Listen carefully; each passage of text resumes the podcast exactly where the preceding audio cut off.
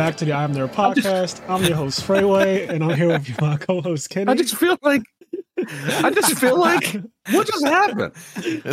So it's already started. So we're going to be talking about, I need clarification, Saws 3, 4, and 5, and the rants have already started prior to the record button being pressed. So yeah, Saw 3, there's a part. So what I said that made everyone laugh before this is that okay, this is the one where the guy comes out of the DK crate.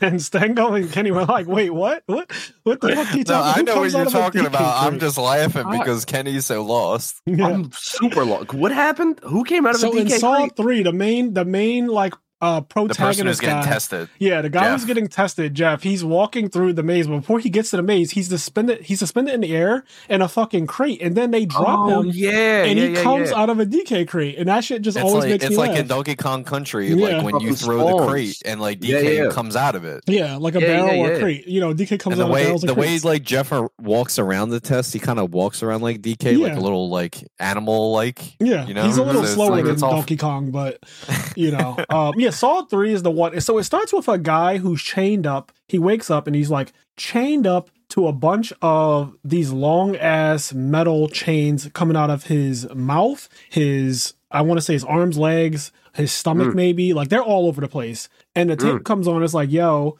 you have to pull these chains out of your body in 90 seconds. Otherwise, this nail bomb across from you is going to explode and kill you. And immediately, when we turned this movie on, I was like, this is the most unhinged shit ever. Not a murderer, by the way. Right. Back to Jigsaw being not a murderer, which is complete bullshit. I just want to say, I don't know if we're in the wrong or if the writers are in the wrong, but this is some sick shit. Like, whoever thought that the idea of torturing people, like, these movies are just torture porn. And we enjoyed the fuck out of them. I don't know if that says something about us or if that says something about the people who actually created it or the millions of people who ingest this material and make them make 10 of them, right? There's 10 Saws movies, 10 Saw movies out right now. I've heard from multiple people now. I still haven't seen it, obviously, but that's part of what this journey is. I've heard from multiple people now that Saw 10 is either the best or second best one. I mean, I told you how I feel.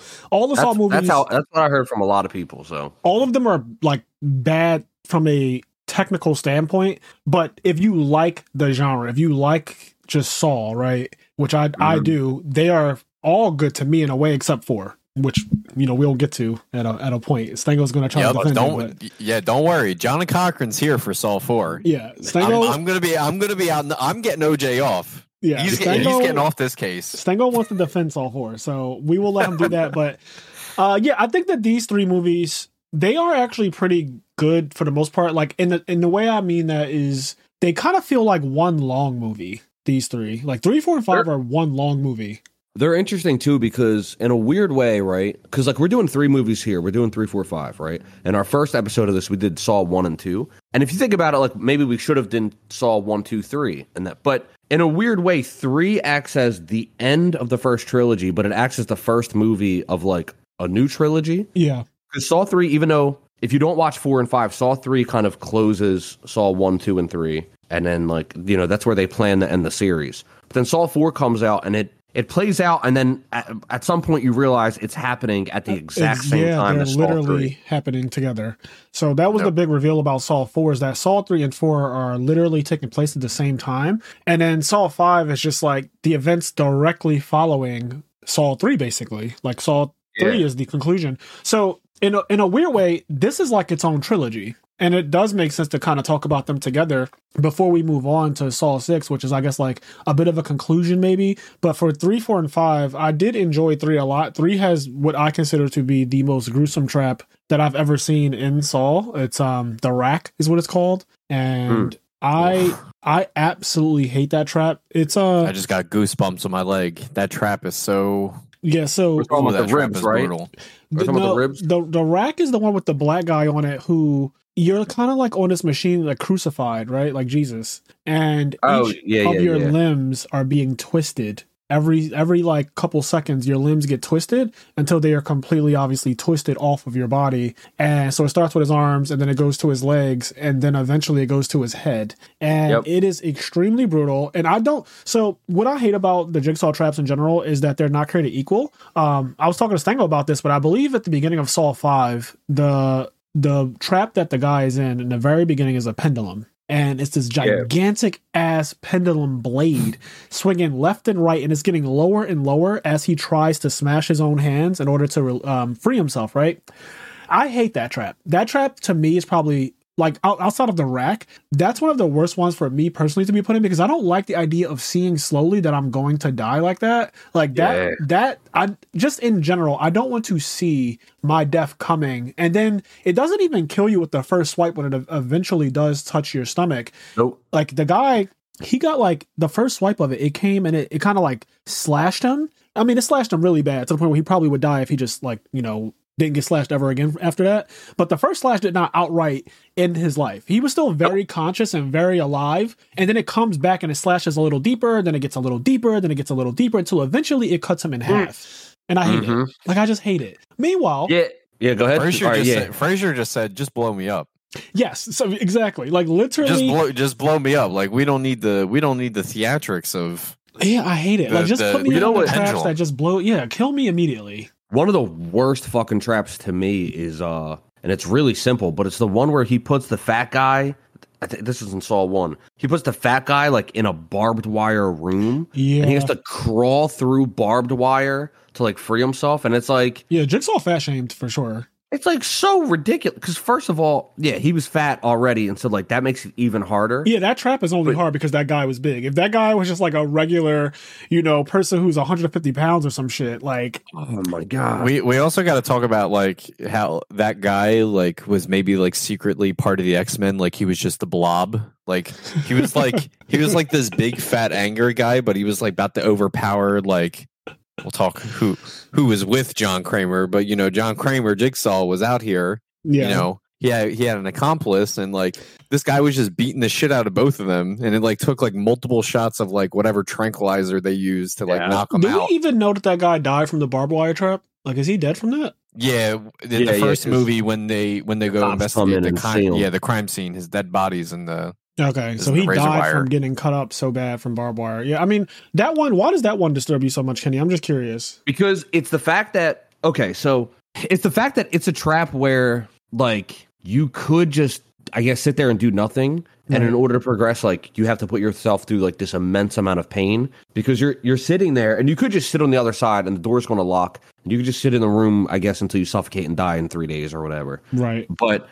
Is that how it was set up? You had, like, a certain amount of oxygen or something? It was going to close? I think it was, like, you had a certain amount of time, and, like, the door locked and there was no way to get out. The door was going to lock, and he was already cut because, I don't know, they sliced him up.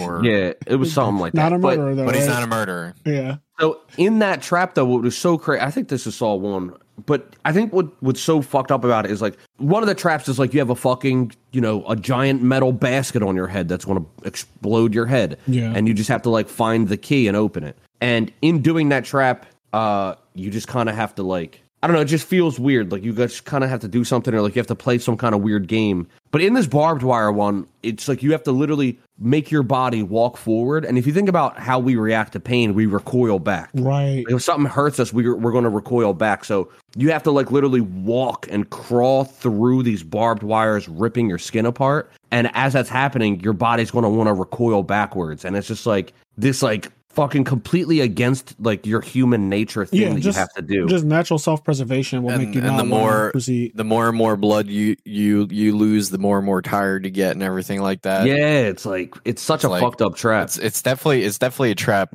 stacked against you. A trap of all time. Well, no, for me, it's the rack. It's not even close. Mm-hmm. I don't think, as far as what we've seen in these past three movies, there's a trap that I probably think on the magnitude of pain.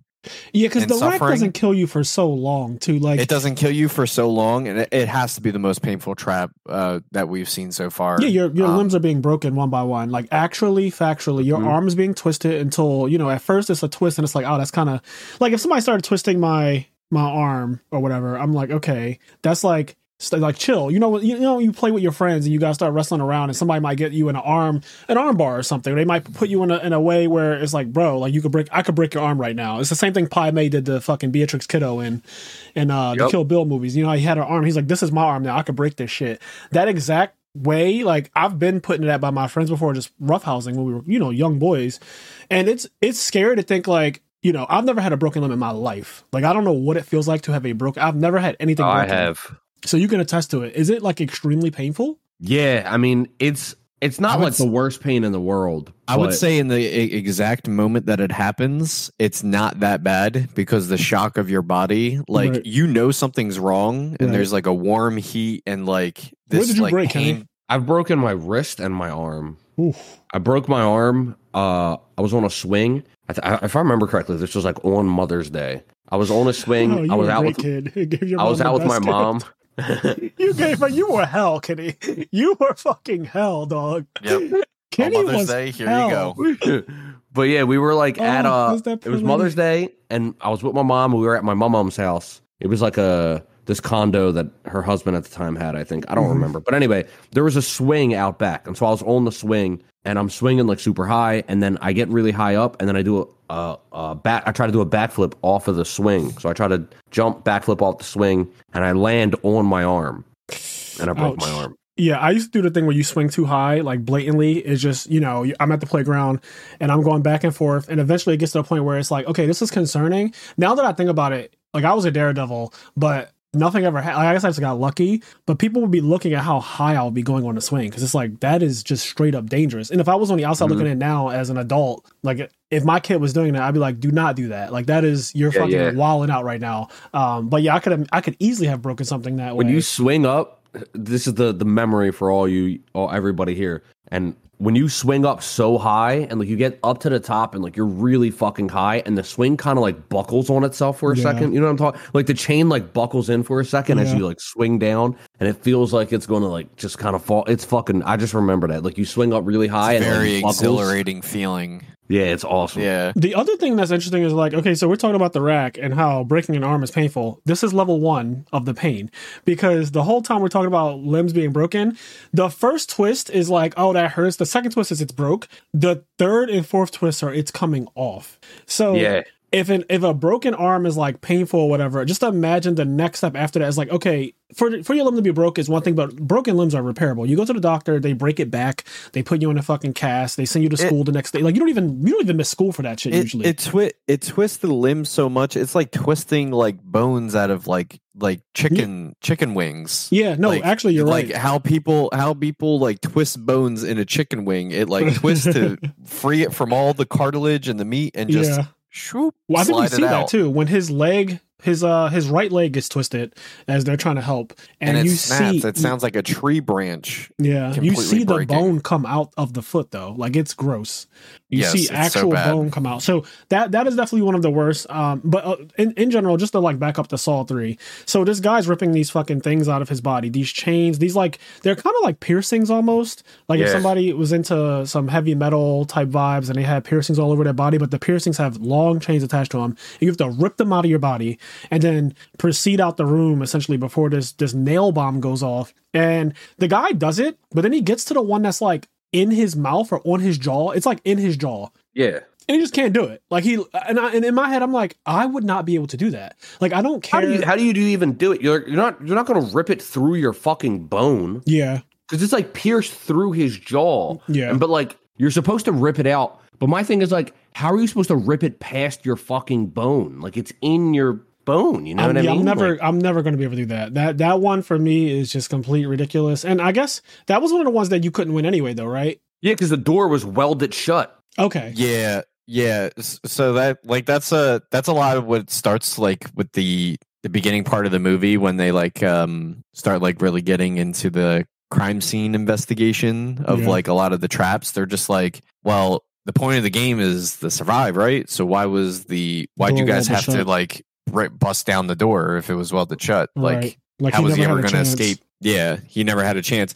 And also you could kind of tell with the trap itself because one of the chains literally was rooted inside of his mouth through his jaw. There's like no possible way a human can pull a metal bar through their entire jaw like that. Yeah. I also think it's funny. Now, granted, that was one of the ones that were unwinnable, and it gets revealed that like at some point in one of these movies that not all the traps are set up by Jigsaw, and some of them are set up by his apprentices, and his apprentices don't always follow his like way. Yes. And they make unwinnable traps, and his traps are always supposed to be winnable. Like, they're doing them to kill people, flat out. Yes. They're not doing them to test people. It's not a test. That's just murder. It's just straight up murder. It's murder. I think it goes right. Oh, go ahead. What do you want to say? I just want to say, even Jigsaw, though, I think he sets up tests where some of them are just so ridiculous, where it's like, you have to do this absurd thing and you have to do it in 90 seconds or 60 seconds. And it's like, it's not fucking possible for you to. I think Amanda's trap where she had to cut into the guy to get her freedom was ridiculous. I think that. And like find a key in his intestines or whatever, yeah, right? He was alive and all that. I don't think that one was real. Like, in my opinion, I feel like that was also set up for her to just die.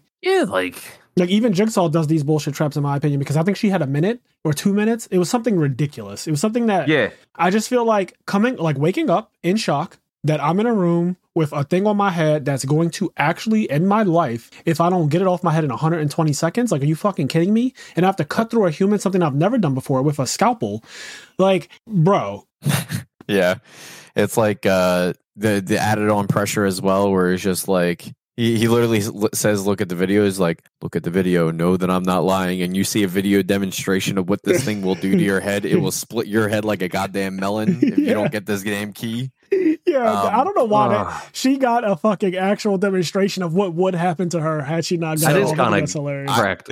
I think to break it down, the thing I really like about these particular three movies is that it really starts to delve into the dynamic of Jigsaw and his apprentices. Yes. And this is where the Saw apologists, you have to look past the pretty bad plot points of Jigsaw's traps as well, where pretty much on paper not winnable, but you kind of have to accept the storyline of Jigsaw is always making a test that is winnable. Yeah. And then it's these apprentices that are corrupting. Here's my thing though, right? They're corrupting this idea of if even Jigsaw's tests are supposed to be winnable, how come no one's ever won? Only Amanda's ever won. And I'm not convinced. It's so true. I'm not convinced she wasn't orchestrated to win, right? Because the only other time we see Amanda win a test is the second test she ends up being in, where we find out that she's the apprentice and she's not supposed to fucking lose. And then the only person that survives other than Amanda is the little kid who only survives because Amanda's there. Other than that, no one ever survives a fucking Jigsaw trap. No regular person not involved with Jigsaw ever wins a Jigsaw trap. No, yeah, I mean, a lot of times, I guess the main thing you could say is that, not everyone is always gonna, do what this psychopath wants. But in a lot of ways, when you think about it in a very impartial, I'm not taking the morality or the legality or anything into it. Detective Matthews, he literally could have won. He could have just not doing anything. Of course, you can't ask him to just not do anything. But so if Matthews he literally, is the second movie, right? Yes. Yeah. If Matthews literally just stood in that room and was just for an hour and a half, it would have been over. But obviously, that's not what makes a good movie. But I think that's where when you're being the Saw apologist, you have to kind of buy into this idea where it's Jigsaw's this pure of testing the human condition to survive and stuff like that. I ain't ever going to say he's pure. Yeah, I enjoy the movies. What I'm saying is that you have to buy into the story that that's his intention, and the apprentices are corrupting this idea of they're using this to facilitate. I'll buy in, but I'm not going to buy in. All right, not these motherfuckers saying I love. And it happens a lot, even up to this fifth movie. Yeah, every movie I think they put it in. He's not a murderer. They love to say he's not a murderer. They love to say it. What is happening? That's their favorite thing to say. I like how... Oh, go ahead. No, I was going to kind of transition the topic and talk about Saw 3 and 4 and some stuff out there happening at the same time. But what were you going to say? I was going to say, so after the guy dies from not being able to yank all the things out, they go right to another trap that's unwinnable. And it's the female lead detective that you've been seeing for several movies. She's suspended in the air with this machine lodged into her rib cage, and if she doesn't get this key out of a vat of acid, it's going to actually... Which is absurd. Yes. She has to dig her hand into it's a mason jar of acid, right? A big ass mason jar of acid. And if she doesn't grab the key out of the acid, so put her hand in, let it get dissolved all up, get the key out, which already the key, you can see the key when it drops in there. It's fucking dissolving. Like the key starts dissolving immediately. And then she reads, she gets her tape, you know, read out to her while the key is actively dissolving. So in my head, I was like, oh, this is also not going to be winnable, because by the time she gets it out, the key's going to be misshapen. So it doesn't. Yeah. By the time she learns the rules of the game, it's already going to be like not winnable by that point. This was funny to me because, well, first of all, I don't know the official names of the traps. So this trap, when you guys said the rack, I thought you were talking about this, because in my head, this trap is the rib rack. Yeah. Because like, she's on a rack and her ribs get ripped out. Yeah. But anyway, it's so funny. There's like this recent thing going on in this all makes sense in a moment. There's a recent thing going on in like the red pill community where they're talking about like getting vasectomies, and they're like, to be a real man, like you got to get a vasectomy and like blah, blah, blah. And there's like all this other stuff, right? And but they're talking about getting vasectomies and like get a vasectomy in your 20s and like go have as much sex as you want and all this other shit. And then they're like, the argument against it's like you're influencing 20-year-olds to like get a vasectomy, which is a life-changing thing. And then like the counter defense to that is like, oh, but vasectomies are reversible. Correct. It's like if you get a vasectomy reversed within like 10 years, it's got like an 80% chance to be reversed, but then after 10 years, it like goes down to like 40%. And so now this is where it all makes sense. Why is it brought up? I was about to say, I'm waiting for this part because we're far. Okay, we're far. You ready? I'm not gotcha. What people don't understand is that it's not like it's 80%, 90% chance to be reversed. And then when you hit 10 years, it just suddenly drops to 40%. Right. It gradually goes down over time. So each passing year, the percent chance gets lesser that you can reverse the vasectomy. It's not like it just automatically goes down at 10 years. That would be so ridiculous if it had a timer on it. And if you did it on 9:59, it was like, oh, well, I'm at 80% because I did it before the 10 was up. Like, exactly. All this to say, that key in the vat of fucking acid is going to be misshapen. Like it only needs to be misshapen a little bit to not work as a fucking key anymore. So it's not like after 60 seconds, then it just instantly auto dissolves and then you can't use the key. After 5 seconds, the key is unusable. Yeah, I know keys that have been damaged a slight amount and they won't open locks. Yeah. So that's just a very real thing. But yeah, the lead detective, she's on this rack thing, the rib rack, and she actually accomplishes it. She gets the key out, which was like suspension of disbelief because the key would have been dissolved. But she puts her hand in, the vat fills up with blood, her blood from her hand dissolving. She gets it out, she jams it into the lock, she turns it. And then there's this helpless moment that's like so fucked up where she's like trying to pull the rack. There's a click like it opens. Yeah. But then when she tries to take it off, it doesn't come off. She like reaches in to grab both of it. Like it's almost like when you have a jacket, like you walk around like Bane. She does like the Bane thing. Batman, where you put both your hands on your jacket and you just kind of like, you kind of like do this. By the way, when I was younger, I used to do that all the time. Like after I saw Tom Holland in 2012. Yeah. He was just like out there with the Bane pose, like the Bane pose 12 years ago, by the way. Yeah, right. But yeah, it's insane. So she does the Bane pose, trying to pull the damn rack out of her ribs. Which, if you think about it, like this was never going to work. But obviously, it doesn't come undone. And she's like, no, I did it. I did what I was supposed to do. And then you see a silhouette walking towards her, and she notices it. And then, of course, it's like she recognizes them. Like she pretty much like looks at them like you, and then goes. Yeah, it fucking rips her actual ribs out. And the way it happens, I don't know why they do it this way, but it's very like theatrical. Angelic. She puts her arms out and like it is like, oh, just take me kind of vibes. And it just fucking rips them. And I think I think like, I don't know if it's like said lore wise in the movies or if it's just like a fan name. I think it's like the Angel Wing Trap or something like that. Oh, okay. That makes sense. I think it's called something like that. That's dark as hell, but I like it. Yeah, I like that. So out comes Jeff from the fucking DK crate, and we're finally full circle. Not yet. We have Dr. Lynn, like this random doctor lady. She's like at this dude's house or whatever. She's like waking up out of bed. Oh, yeah, she's like I think she's in a hotel. Yeah, she's like in an apartment, hotel, whatever. She's like waking out of bed, and like this dude's like asking her like, "What are we?" She like turns around and is like, aren't I supposed to say that? Grow pear balls or something. And she just like leaves or something like that. Yeah. She goes to the hospital and then like pretty much she like saves a kid's life. But she's like so distracted by something that like one of the nurses is just like, we need you to save lives. Like you're not here and available and ready. and stuff like that. And she's just like, pretty much whatever, leave me alone. And then she gets kidnapped by the piglet. Yeah, the pig mask comes out of nowhere and just abducts her as usual. It's pretty much everybody gets caught by this shit. But yeah, after, like, not we're not going to go play by play of each and every movie because we're just kind of already jumping around, obviously. But, yeah, right. Yeah. But the main thing is that in this movie, the guy, Jeff, the main guy, he's walking around this labyrinth and he has to go through all of these people who are involved in his son's death. So his son got ran over by a car, I think. And there were several people who all had a part in the person who did it getting off with like a really small sentence. So there's a witness to it. There's a person who actually did it. There's the judge who did the sentencing. There's like a whole cabal of people involved in this case. And Jigsaw has somehow kidnapped every single fucking one of them and put them as separate rooms in this labyrinth that Jeff has to navigate through and decide if he wants to save them or leave them be and just let fate deal with them however it does. Which, by the way, now this is where I'm like, how was he not a murderer? Because these people would just die if Jeff doesn't actually do it. Like the first girl, I call her the Ice Queen, Shiva. So the very first room he gets to, there's a girl who's butt ass naked. Okay. She has on absolutely nothing and she's tied up in between all of these poles that are sprayed, like they can spray water, right? And the room is an actual freezer. Okay. It's a meat freezer, but like on crack.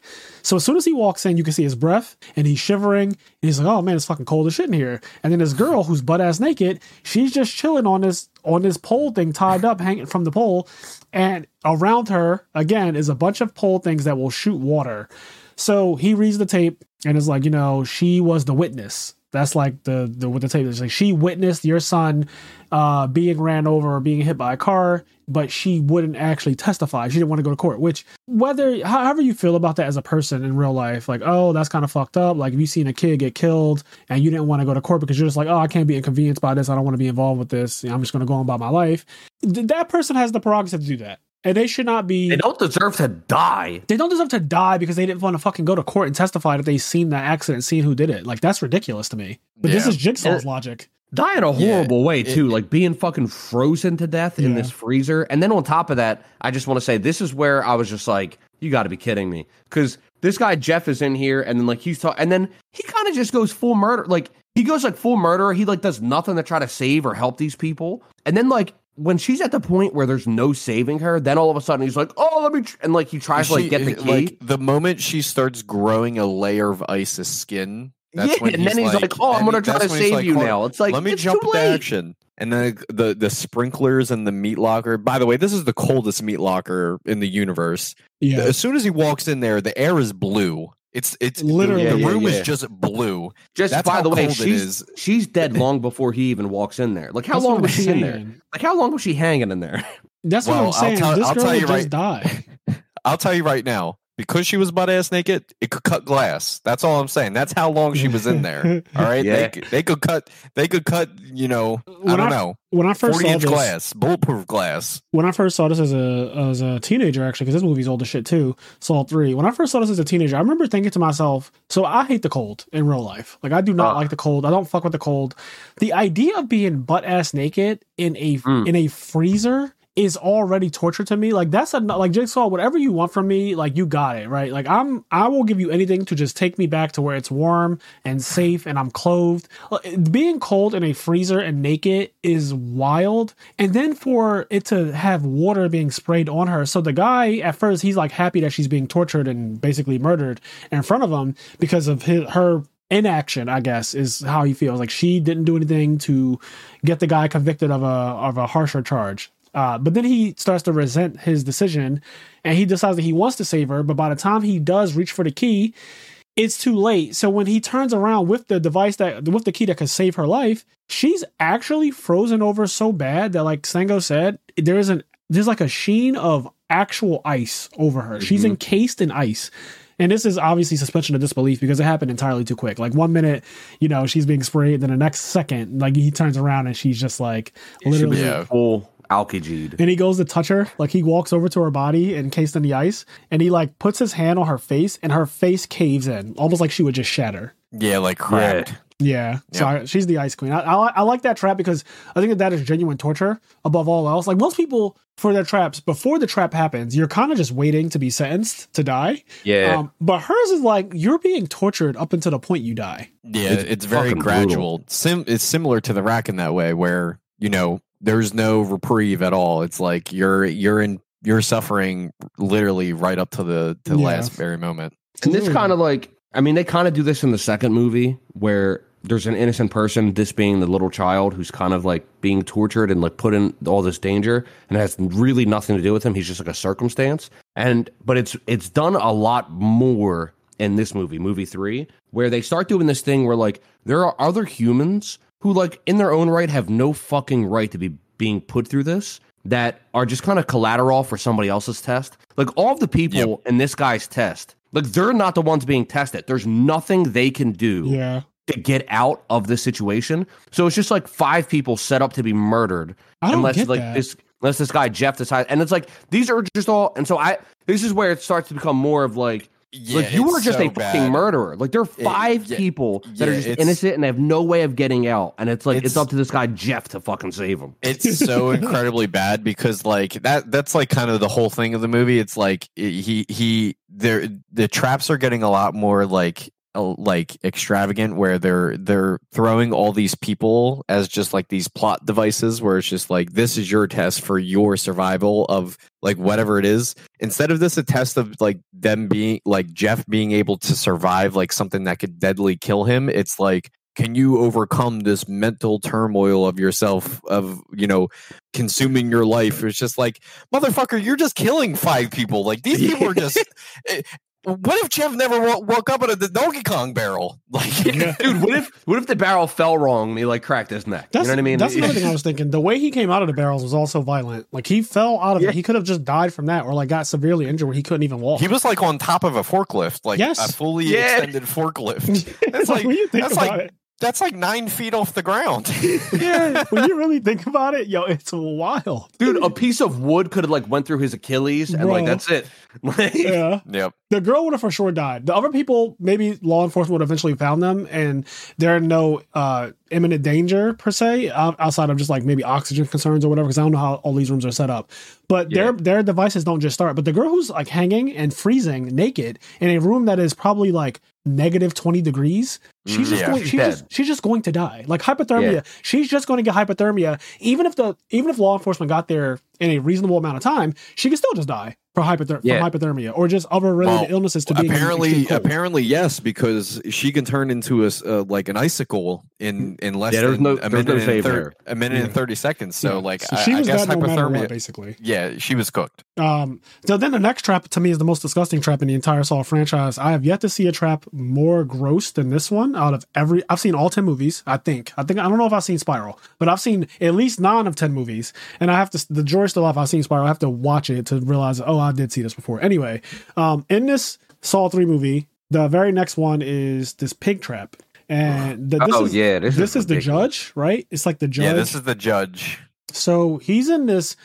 I don't even know what to call it. It's like a big bowl. He's in a gigantic bowl, right? And above him is a conveyor belt of dead pigs and pigs, rotten, like maggots. Yeah, oh God, Stango, Jesus. Like, yeah, no, I mean, you have to describe it. It's it like is what it is. It's maggots and like the waste of the pigs. They're like, instead of it being it's like, so fucking gross. He's squirming so bad. Oh God, it's so gross. It's so bad. Like I sound like I'm describing it fine, but it's definitely the most disgusting trap in Saw. Period. So Can you imagine how that smells? Oh, it has to smell awful, Kenny. Like literally awful. But the part that gets me, so this guy's in a bowl, and these pigs, these rotten dead pigs, are suspended above him in a conveyor belt type of thing, and they get dropped into a machine that grinds them up and turns them into a liquid, and it shoots the liquid into the bowl that he's in, and the goal is to drown him with fucking rotten pig juice. He's like collared to the ground, like there's like a lock that like pretty much has his neck. He's like pretty much prone on the ground. Yeah, he can't. He's just really going to be on the bottom of the bowl. Yes, and he like, would be not drowned. Enough to just drown somebody in water, right? Like he's got to drown in fucking rotten pig bile. Like what the fuck? Fraser is so disturbed. It's bro. When I think about this one for me, because it's Another thing, drowning for me is one of the scariest ways to die, like in general. Oh, yeah. I don't know why I think about shit like this all the time, but people always do like, oh, fire or water. Like, how would you want to go? Like, would you rather be burned alive or drowned? And I think I'd just rather be burned and just, you know, the shock from what I've heard is like, you know, you get set on fire, you burn. Obviously, it's very painful, but there's a point where the pain becomes too much and you just start to like pass out from the shock of it all.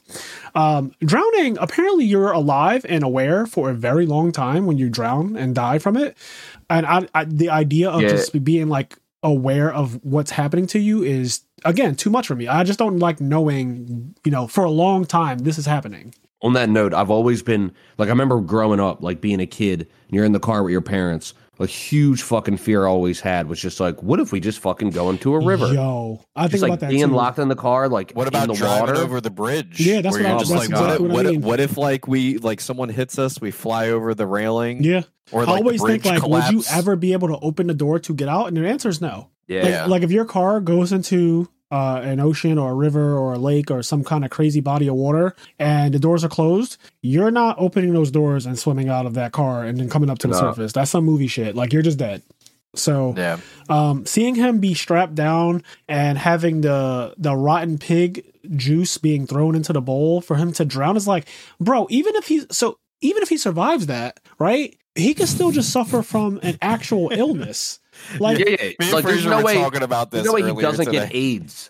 Like we were talking about, we were saying pig AIDS. Yeah, like it's just like he dies of like rotten pig. Like that's how COVID started. Like those rotten pig carcasses is like COVID 2034. Like that's the advanced condition. Because if you really think about it, right? Like. Pigs rotten. First of all, any rotten animal with maggots and all that shit, that's just a health concern in general. It's not even something that is like, oh, this is isolated to if you get out of this trap, your health is going to be fine. Like, no, this is something that could potentially have lifelong results to it, like lifelong issues. And you pork, know, just pork is one of those things that has to be cooked. Like you can't order, like you can't have like uncooked pork, right? It's very dangerous. And this is a bunch of raw, not just raw pig, which is pork, not just raw, like, pork, it's, like, already, like, infested. Like, it's infested, riddled, like, nasty. And it also went all in his mouth and down his nose and his lungs and stuff like that. Yeah, like he would all just this be happened so sick after that. You know what I mean? Yeah, it was so bad. And it, pretty much Jeff's, like, main goal and condition to save the judge if he wanted to is that pretty much in a token to forgive him for like, you know, giving the kid a lighter sentence in a sense, he had to like burn like his dead son's like possessions, like teddy bears like, and pictures. Like all those kind of things. And he had to burn these fucking pictures because I think there was like a key that he had to get, and like in order to get the key, he had to like open the door, and if he opened the door, like if he took the key, it would all the pictures would burn up, whatever it is. But yeah, he had to pretty much like burn all of his dead son's possessions, and the key would like fall into like this ashtray, and then like, he could free this old guy. But it's just like it is super ridiculous how all these traps are set up, and at the end of the day, like this is a judge who. Once again, he himself didn't do anything. He didn't commit any crimes. He didn't do anything crazy. He just did his job. Like, facts of a case were presented to him, however it may have been. And then, like, he did, like, whatever sentencing he wanted to do. Yeah, I think the way it was purported in the movie, if I remember correctly, like, essentially, he decided to go with a sentence that, like, he knew would stick longer or something like that. Like, he didn't want to go, like, maximum. In like in case of like losing the case or something like that. It was something where it was like the dad, like Jeff was like saying like you could have been harder on him, and he was just like blah blah blah. Like it was the only way to ensure like justice and stuff like that. They were just doing like the way the courts actually work. Like they were doing everything they could to get the most sentencing that like the highest percentage chance of getting a conviction and like the highest they could get with that, right? Like you're not always going to be able to get the absolute 100% maximum. If you try to go for that, you need an amount more evidence, and then like it's possible he just gets off for it all. Yeah, so, like you know, I mean, they do whatever. A lot of times in the legal system, like if you want that maximum, like you just pretty much need a confession. That's the only time that you ever you can always whittle it down in some different ways. But so in that regard, we just have a guy, a judge Yep. And it's just like, okay, because you did whatever you do in your court system, now you potentially drown to death in pig bile and like rotten pig juice. It's like, how is this fair to me? Like, it's why, so nasty. Why it's all of a sudden bad. Am I? And this is something that happens where this is kind of like a theme of the movie, because another thing that gets revealed is like all these people are being tested, but in this weird way, this entire test is like it's like a test and a test. It's test inception in order to test the girl. What's her name again? Dr. Lynn. No, not her. His Amanda. Girl. Amanda. Yeah, it's all like an inception test. It's all really to test her. Like, because everything's all going to lead to like this crescendo, and then like she has to make certain decisions and whether or not she's worthy of like upholding the Saw mantle. I think that's a good point where we can break down a little bit more, like kind of, because I think it's pretty important to the movie overall, because it does pretty much take up half of like what's going on in the movie. Like you have Jeff's tests, and then you have like what's going on with Dr. Lynn and Jigsaw and Amanda. So pretty much like before like Jeff's tests all begin, like when Dr. Lynn wakes up from getting kidnapped from the hospital, she meets Amanda just straight up like in Jigsaw's lair, and she doesn't really say anything. Like she just kind of like, she's like, what is this? You have me kidnapped, blah, blah, blah. And she like wheels her into like this makeshift like hole in the wall hospital room. And Jigsaw's just laying there with like just like a respirator, and he's just like looking at her all like stoic and evil, and there's this badass theme that plays. It's actually a really cool shot in the movie. Like I think it really encapsulates the situation. But in a sense, Amanda like just kind of breaks it down to Lynn. She puts a bomb collar on her neck, and I think it's shotgun shells. It's like shotgun shells in this collar, and the shotgun shells will go off and fucking shoot into her neck. Yeah, just like her head will get blown off. And essentially the conditions is that she has to keep Jigsaw alive. And as we know from the second movie, Jigsaw is pretty much like a complete cancer patient. Like he's wheelchair ridden, like he's really sick. And in Saw III, they don't fluff with it. He's bedridden. Like he can't get out of bed. They want her to do like brain surgery on him, and she has to save him. And if she can't save him, she's going to die. And the movie set up to where this is supposed to be like her test, and it's supposed to be her test because her being a doctor and not being all the way there, and then she's cheating on her husband. And like a big reveal is that like her and Jeff are actually married, because the start of the movie starts off and way to talk about her marriage. You're kind of led to believe that she's married to the guy in the start of the movie. Yeah. And by the end of the movie, you realize that's like her affair partner. But it's all set up in a way. And then all of these people, though, are like kind of collateral testing for Amanda. It's like all really Amanda's grand inception test. And it's like, what are the decisions Amanda's going to make in order to make it worth it? Like in the end, whether or not she can do it. And then it's just like all set up for her to either die or live in the end. It's just like so much collateral. It's very convoluted, but I think it's one of the better twists of the movie, and I think it does. It's cool. It's a cool twist. Yeah, because one of my favorite parts about it is that like pretty much when we get to the end of the movie of Saw 3, when like the grand reveal happens, where Jigsaw pretty much tells Amanda like, "This was your test. Like everything about this test that I made is about testing you." Jigsaw goes into a dialogue to Dr. Lynn about like, pretty much awesome, telling her the rules of the game. And the way the movie is shot in the beginning of the movie, like it's a conversation between Jigsaw and Dr. Lynn, but during like the classical like Saw flashbacks of like what actually transpires, we can see that Jigsaw, John Kramer, is actually staring at Amanda while saying this. Yeah, like he's speaking in a way where it sounds like he's talking to Dr. Lynn, but he never directly says like, "Dr. Lynn, here are the rules." Yep. He says it like, in a way where it's like, "Amanda, I'm talking to you. You don't realize this, but like I'm talking directly to you." Yeah, and the classic like the recontextualization at the end of every Saw movie is so. You know what's really cool is that I think we did this after we watched it. I remember reading about it. We were all talking about it, but apparently Saw 3 initially wasn't going to have a twist at the end, because they were like, the director said that they thought that everybody would be able to see whatever the twist is. They'd be able to see it coming, because they're like, they're used to kind of the Saw formula by now. There wasn't supposed to be this big twist reveal at the end, but then they did end up writing sort of a classic Saw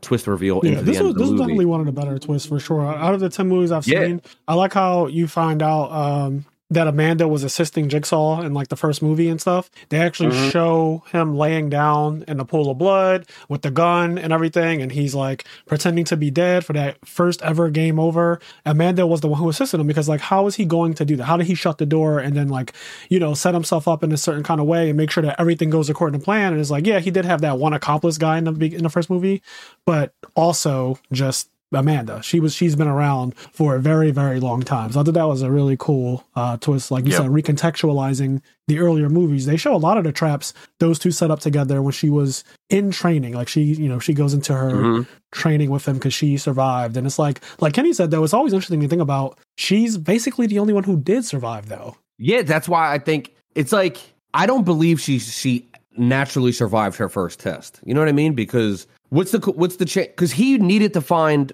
an apprentice. He's doing his game theory. He's like, this is my movie theory. Like, well, no, but he needed to find an apprentice because he's going to die. He knows he's going to die, so he needs to train somebody. Yeah. He needs an apprentice. It's and not a bad theory. I honestly think it shakes out. Ever survive is his apprentice. It's like, what the fuck? Because I think the one thing that you could definitely give credit to is that, like, even though Jigsaw's absolutely fucking whacked out of his mind, in the movie, he definitely shows a very high aptitude of intelligence. And like the movie definitely wants to portray that a lot of the time. So I think he saw that in Amanda, that like probably that she is very easy to like kind of, you know, sculpt and cultivate into this like, into this idea that's like, oh, you can save people by doing this method of rehabilitation and stuff like that. It's so fucking ridiculous. It's you can crazy. Save people by putting them in situations that are going to take their life in 120 seconds. And if they survive, congratulations, they're traumatized and need therapy forever. But if they die, then you just try again with a new person. Like, what the fuck? Yes. Like that it's is so bad, that's unhinged. And God forbid you're depressed because I'll test you again. Yeah, so Amanda gets tested 3 times straight, I'm realizing now. Because she's tested technically the very first time that we found out about where she has to scalpel somebody open and dig a key out. She's tested again in a second movie basically by being thrown in the fucking house that everyone's going to die in this house from this Tokyo gas that will just kill you over time. Yep. And she could just die because she's in there with a crazy criminal Puerto Rican guy who will bash her head in because he's mad or he wants the number off the back of her neck. Like that guy was so unhinged that she could have just died regularly without any intervention from the traps or the gas or anything. She could have just died being thrown in a pit of fucking needles. Like, and then she's tested again in the third movie. Like, bro, if my life with you, if you being my master means that you have to test me and put my life at risk every single time, I'm good on this. Like, I don't want this job anymore. Okay, I'm telling. I'm fucking telling. And in the course of these movies, we find out that Jigsaw has another apprentice, and this guy, the fourth, I don't feel like he gets tested nearly as much as Amanda. You know what I mean? Like, he doesn't get tested the way Amanda gets tested. Like, so he's not in all the bullshit. Hoffman. Hoffman. I mean, pretty much the end of the movie is that, you know, Amanda fails the test. She gets killed inadvertently because she kills Lynn, which is Jeff's wife, and he's crazy. He was down to kill the whole movie, so he was just he was daring to get his cherry popped. Yeah. So he finally got a kill. It didn't take much for him. And then he kills Jigsaw when he does like a whole that was his test. That was his test. Not killed Jigsaw. He had to forgive. Jigsaw was like, "Can you forgive?" Yeah, to forgive, which was the whole premise of his test to begin with. Like he was supposed to forgive everybody. Yeah, and he doesn't forgive, and then his wife dies. Yep, his wife dies, his daughter is locked up and missing. And the movie ends with the cliffhanger of just saying, like, you have another test to do. And then movie 4, because, you know, movie 3 was technically, like, written as, like, that's it. Like, this was the early 2000s. We did trilogies. We didn't do anything else. Like, that was it. There was no more Saw movies. So then movie 4 picks up. Yeah, movie 4 starts off with John's autopsy. So his dead body's on a gurney, and you see them like cutting in, removing all his organs. And it's a very slow-paced scene. Like it goes on for a little longer than I think it should. But they get to a point where they remove his stomach. They scalpel his stomach. And obviously, as we were watching this movie, we all kind of knew where it was going. There's going to be a fucking tape in his stomach, right? Like there's going to be a tape in there. So they cut open his stomach, and out comes a tape. They play the tape, and Hoffman comes in. And he plays the tape, and he hears that, like, you think that you've been tested, or that you'll go untested, but the games have just begun. Like, this whole dark brooding thing. And it kind of, at the time, because you don't know that Hoffman is actually Jigsaw's apprentice as well, and that he's actually been involved in a lot of this. So when you're watching it, you don't really get who Jigsaw is talking to. He's like, you think you're going to go untested and all this other stuff. Yeah, it just sounds like a generic, like, warning. He's just like, he pretty much says, like, you think it's over because I'm dead. Right. And it just sounds like a message that, like, he would say to, like, the audience of the world, I guess, where he's just like, just because, you know, I'm no longer alive doesn't mean I won't test, you know, people who need to be tested. Yeah, and so... Oh, what happened? Oh, sorry. I thought you said audio issue. My bad. You're good. No. Yeah, no. I thought I heard you say something. You're good. Go ahead. And then, so yeah, after Hoffman gets the tape, he hears it. He kind of storms out. And then you get the first, you know, trap of this movie, which is the see no evil and speak no evil. So one guy is blind, not literally blind, but he's blinded for this trap. His eyes are kind of like wired shut. And then another guy has his mouth wired shut. They're literally sewn shut too. So like, imagine getting, was it stitches? Like imagine getting stitches, but it's on your mouth and stitches on your eyes so that you can't see and you can't speak. But if, you know, if they come out, then you'll just bleed a whole lot and all that. So that's what's happening. But these guys are on the opposite side of this machine in the middle, and the machine in the middle has chains that are around their necks that is going to pull them into it and kill them. And they have to kind of do like this, you know, whole situation where they're supposed to work together. Clearly that's like how it was Jigsaw designing it. They're supposed to work together to get out of it, but naturally the guy who can't see anything, he just this is so unfair for the guy he's that can't freaking see. The fuck out because the one guy can't talk is not he's just making noise and he's just like, I'm blind, I don't know where I am, you're making noise. Yeah. And like, I hear this loud machine, like think this is like complete red alert right now. Yeah. So he grabs the first thing that he could feel and it's like a crowbar and he starts swinging the fucking crowbar like wildly while the guy who's on the other side who can see him attacking like, yo, bro, like he's trying to get him to relax, but obviously he cannot speak. So they go this long back and forth. You know where it's going. They end up fighting and the guy who can't speak ends up winning the fight by beating the guy's head in and then getting him killed, releasing himself from his constraint. And when he released himself from his constraint, now this is the part that I kind of don't get. He opens his mouth at the end of it, right before it says Saw IV, and all this blood, because like he forcefully opens his mouth, right? And when he forcefully opens his mouth, all of the stitches just like, you know, they open up and there's just this pool of blood coming out of his lips. It looks gross as hell. And then it says like Saw IV. But I'm like, why didn't he fucking do that if you were going to do that anyway? That's what I was saying. Like, he goes through this whole trap. The other guy dies. And then, like, he's free from the trap. So now he's free from the trap. So now he could just, like, go to a hospital and get it removed. No. If you were going to rip your mouth open anyway, you should have did that at the first. That way you could talk to this guy and work with him. Like, what are we doing? Yeah. You know, you maybe didn't have to kill him. Like, I understand he was upset, like, but, you know, he can't see. You know what's going on. You see the stitch. You feel the stitches on your mouth. You kind of get the idea what's going on. Just rip those bad boys off. Be like, ow, that hurt. Hey, relax. We're good. There's a padlock on the back of your head. Like, let's work together. I'll get us out of here. Like, I can see. They wanted just this dumb scene of him going like, bleh.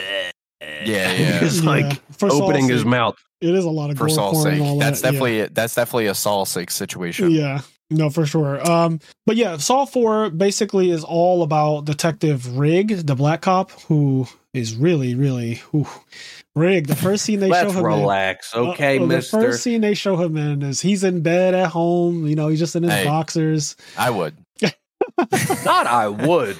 Hey, look, sexuality is a spectrum, all right? You know what I always say.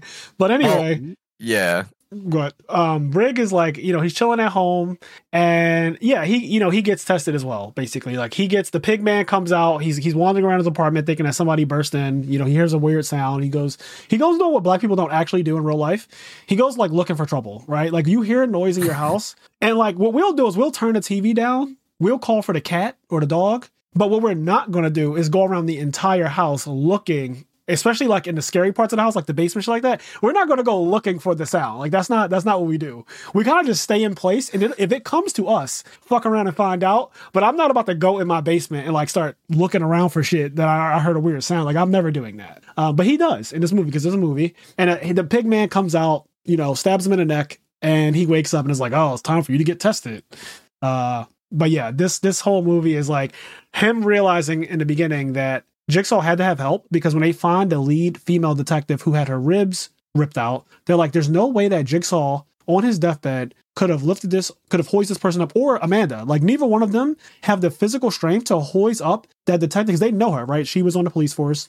So they're like, she weighed a good amount, even though she wasn't like big or anything like that, but she still weighed a good amount. If you're a cancer-ridden, like bedridden, old guy, you're a small little like twink girl, like you're not picking up that grown woman and attaching her to this contraption, right? They were like, this clearly takes a lot of strength, so they suspected that there's another person. Yeah, these were FBI people that came in. They were pretty much just like, listen, y'all local cops, y'all fucking this up. FBI's here. We're stopping Jigsaw. Yeah. Like, they're coming to do the whole jurisdiction bit. And go ahead, Kenny. I was gonna say, now this movie has this, I don't know, this kind of confusing play out. You laid the premise of what's all happening, but as you're watching this movie, it's really confusing because it starts off with Jigsaw being dead. Yeah. And then all these things play out, and it plays out in a way like where you're assuming the movie's happening sequentially. Yeah. And so there's a lot of things and timeline events that happen throughout this movie that like make the whole movie feel really unwatchable in a way where as you're going through the movie and the events are playing out, there's constant like flashbacks to certain things and like the way the movie,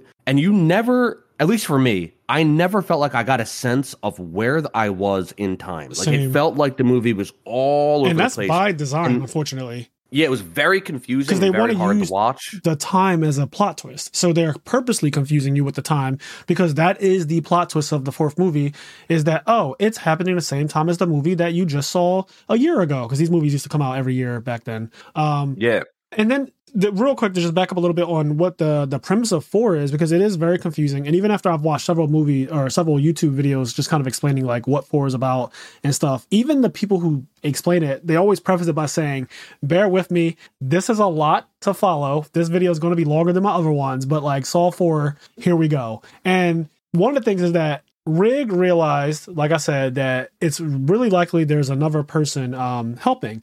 But for some reason, the whole premise of it is that he can't help but to save people. So he barged in to the room, unchecked door, right? Like, he barged in. They're supposed to, apparently, like when you're, police officer or cop, whatever, you're supposed to go through a process, a procedure before you barge in to a door to go trying to save someone, essentially. But when he saw the videotape, the surveillance footage of the detective, his friend, hanging from the thing, he couldn't tell if she was dead yet. So he like barges in and tries to go rescue her. And so after they realize like she's dead and everything, Hoffman says to him, hey, you're never supposed to barge into a unsecured door like that. Like, that's just a no-no. And at first I'm like, that line is kind of a rant. Like, why is that even in a movie? But they come to find out after Rigg is poisoned and wakes from his slumber and he's about to be tested, the whole thing is that he can't let things go, right? Like, that's his big crime in life. And that's the reason why he needs to be tested, because he doesn't just... He has a problem when he tries to save everyone. That's like his issue, I guess. And to me, that is wild. It's just insane, too, because like, okay, so my problem is that I try to save everyone. I try to do the right thing. So now I have to be put into this death game test. But then also my test that I'm put in is a test where I'm not locked in anywhere. I'm just in the city. I can just leave. If I want to, I can just go to Baltimore. I don't have to be part of any of this. Yeah, you don't have to partake at all. So his test, he's the only thing keeping him in the test is his goodwill in nature to have to save people, right? And then, but realistically, and so now you're watching it and it's like, okay, so once again, he has a test where other people's lives are in danger and he has to save them or whatever, but his life isn't in danger. So, but then his life ends up being in danger. Of course it is, because it's Saul. So all this to say, why did he deserve to die? Did he deserve to die? Because like, yeah, I don't get it. What was he being tested? Because he saves people? He's a good cop? That's why you got to test him and kill him? The other thing is that a lot of the people who were going to be tested because of him would have died anyway. For example, there's one of the craziest traps, and it's not like it's gruesome, but it's just cool to me how they set it up, is the married couple. They are in this room together. It's a cool trap. It's a really cool one. So this married couple, there's like an old woman and an old man, and their backs are to each other, and they're kind of pinned up against each other, and they have these long-ass rods impaling their bodies at random points. And it's revealed that all of the points going through the male's body are going through his arteries and things that if you pulled them out, it would kill him 100%.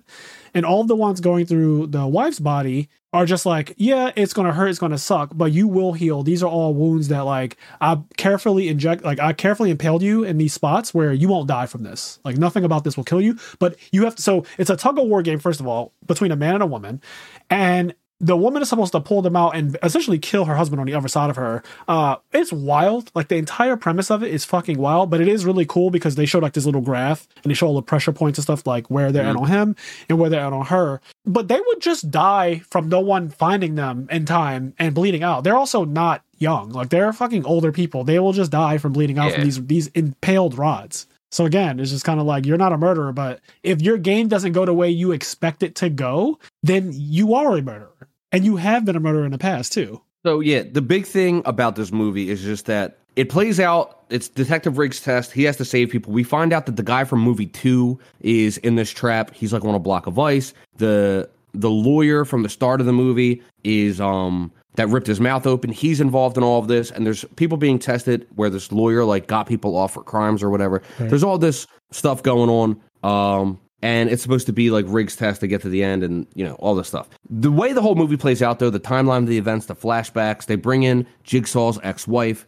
There's all this stuff. And it's just Jill like, Tuck. It plays out in this very confusing way. And as you're watching it for the first time, it feels like it's very difficult to grasp what's going on. When the movie ends, it, you know, brings things together. But when we watched Saw IV, me personally, I felt that it was by far the worst one. It was very poorly constructed. Yeah, I agree. Now, Saw V, which we'll get to in a second, Saw V is a lot better than Saw IV, like leagues better. Also, and it puts a lot of Saw V has a new director. It's the first one with a new director, so that's another thing. Saw V was very good in my opinion. Like when we watched that one, it also has my favorite ending. Period. That glass trap at the end, which we'll talk about, amazing. But Saw V has a completely new director, and I almost feel like they canned the guy after Saw IV. Like I genuinely do think that after that fourth movie, they were like, "Okay, no more of you. Like we're done. We got." Stango, now listen, real quick, I'm going to preface. Stango wants to talk. He wants to go Johnny Crockett on Saw 4. I'm gonna get him off. I'm going to throw it to you in 1 second. Saw 5, I just want to get this premise out. Saw 5 is I think a lot better than Saw 4, and it puts a lot of Saw 4 into context. It recontextualizes it, which is like the theme of Saw. And so Saw 5 I think is a good movie. And Saw 5 is even made better by Saw 4 because like all the events how they play together. Saw 5 is really good. However, I don't think it works the other way. I don't think because Saw 5 is good, Saw 4 is good. I think Saw 4 is fucking terrible. Sure. And the events of Saw 4 play into the fifth one, and the fifth one ends up being really good because of the events of the fourth one, but it doesn't change the fact that when I watched the fourth one, it was a confusing, garbled mess, and it was horrible. And then for a year before the fifth one came out to make the series better again, like if I was watching them as they were happening, I would not have gone to the theaters to see the fifth one. I'm right. Like, oh, the fourth movie was terrible. So this franchise is done. And like, I would have been done. You know what I mean? Anyway, I think I got the premise out there. Saw 4 is very confusing. The way it all plays out is a garbled mess. Saw 5, I think, is good, and it recontextualizes the series up to that point. But I don't think how good 5 is forgives the sins of 4. And now I don't know why I said Ant. Nick is going to go defend it. Ladies and gentlemen. Already with the bullshit. So one thing I will say is that I think my opinion might be inherently biased because as far as like, I think we all love Saw like very, very much. And I think I love Saw very much. I watch all the movies a lot. I like always have really tried to pay attention to like know how all the lore connects in a very coherent way. Cause it is in general, that has been the biggest thing about Saw is that like coherently, it has always been really inconsistent in that for like drawing in new audience and whatever.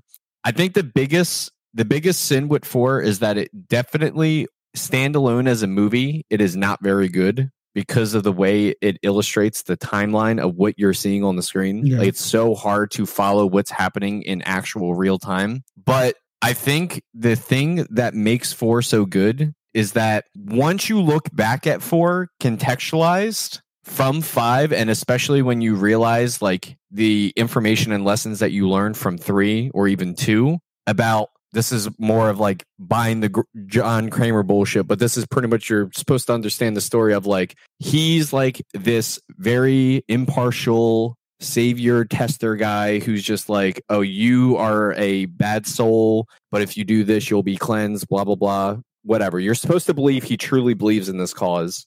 And when you find out at the end of Saw 4 that the third accomplice is Detective Hoffman, And then you get the contextual information from Five about like how Hoffman, you know, pretty much rigged his own game and everything like that, and how Amanda and Hoffman were always doing like this like dodgy act of like manipulating games and not playing it to, you know, what John Kramer's vision was. The reason why 4 especially feels so unfair because, you know, all these people are getting tested that pretty much don't deserve it at all. And even Rigg's getting tested for pretty much like 1 being a good person and 2 kind of just doing his job. Yeah, it's so, that's so wild. That's because, simply put, that is, and this is where I'm saying buying into the BS to like fully like kind of get into the story. That's because Hoffman is corrupting Jigsaw's vision of what the tests are. Like, he's taking the test to be like, you aren't going to catch me, Rigg. I'm going to put you in a trap and kill you. That's all is. Yeah. So I agree with all that. Like, because once it gets revealed, you realize it's pretty cool where Hoffman is actually setting this up. Because you find out the other cop, I don't remember his name. Strong? There's another cop, another Matthews. White cop. No. There's another white cop. Oh, you're talking about Peter Strahm, FBI agent Strahm. There's a bunch of white people that look the same in this movie. That's not true. They do, though. I'm Johnny Cochran, bitch. I'm telling you that's not true. That is true, though. Strahm and fucking... I will say just funny story for context. When we were watching the movie, it was it was frustrating for me, but I was enjoying it. Like, legitimately, I know they weren't doing it on purpose, but legitimately, Fraser and Kenny both... And Connie. Yeah, and Connie. They all confused Peter Strahm, Detective Matthews, and Matthews. It was just Strahm and Hoffman. There were some Matthews in there, but maybe more so Hoffman and Strahm. We really just thought those two looked alike. Strahm and Hoffman, I think they're the same person. We didn't see them in the same room together, so I was like, well, they're the same person. There were so many scenes where I was just confused because I was like, wait, which one am I watching right now? They legitimately were like that, but continue with your point, Kenny. But, so, Strahm realizes, because Strahm ends up surviving like this trap that he's in, where he's in a fucking glass box that's filling up with water, and he's going to drown. And he gives himself a tracheotomy. I think I said that word correctly. You did. Where he stabs a pen into his throat, and he creates like a little hole for himself to breathe and survive. He realizes either at the end of this movie or in the next movie in Saw V that none of them were supposed to survive. It wasn't like a traditional Saw game. They were all supposed to die in order to leave, and he figures out Hoffman is the bad guy. And it's all set up. Hoffman set all of this up to kind of wipe the board and kill anybody that could catch him. Yeah, and that's it's actually where you kind really well done too. He gets rid of everybody. Riggs, the female detective, basically Strahm does get got too, but he didn't expect him to live with the pen in his pocket that he apparently didn't check for. But everybody was supposed to die. He was supposed to be set up as a hero. It was brilliant. Like, it's actually fucking brilliant how it worked. And so with all that said, I agree with what Stango said. I think.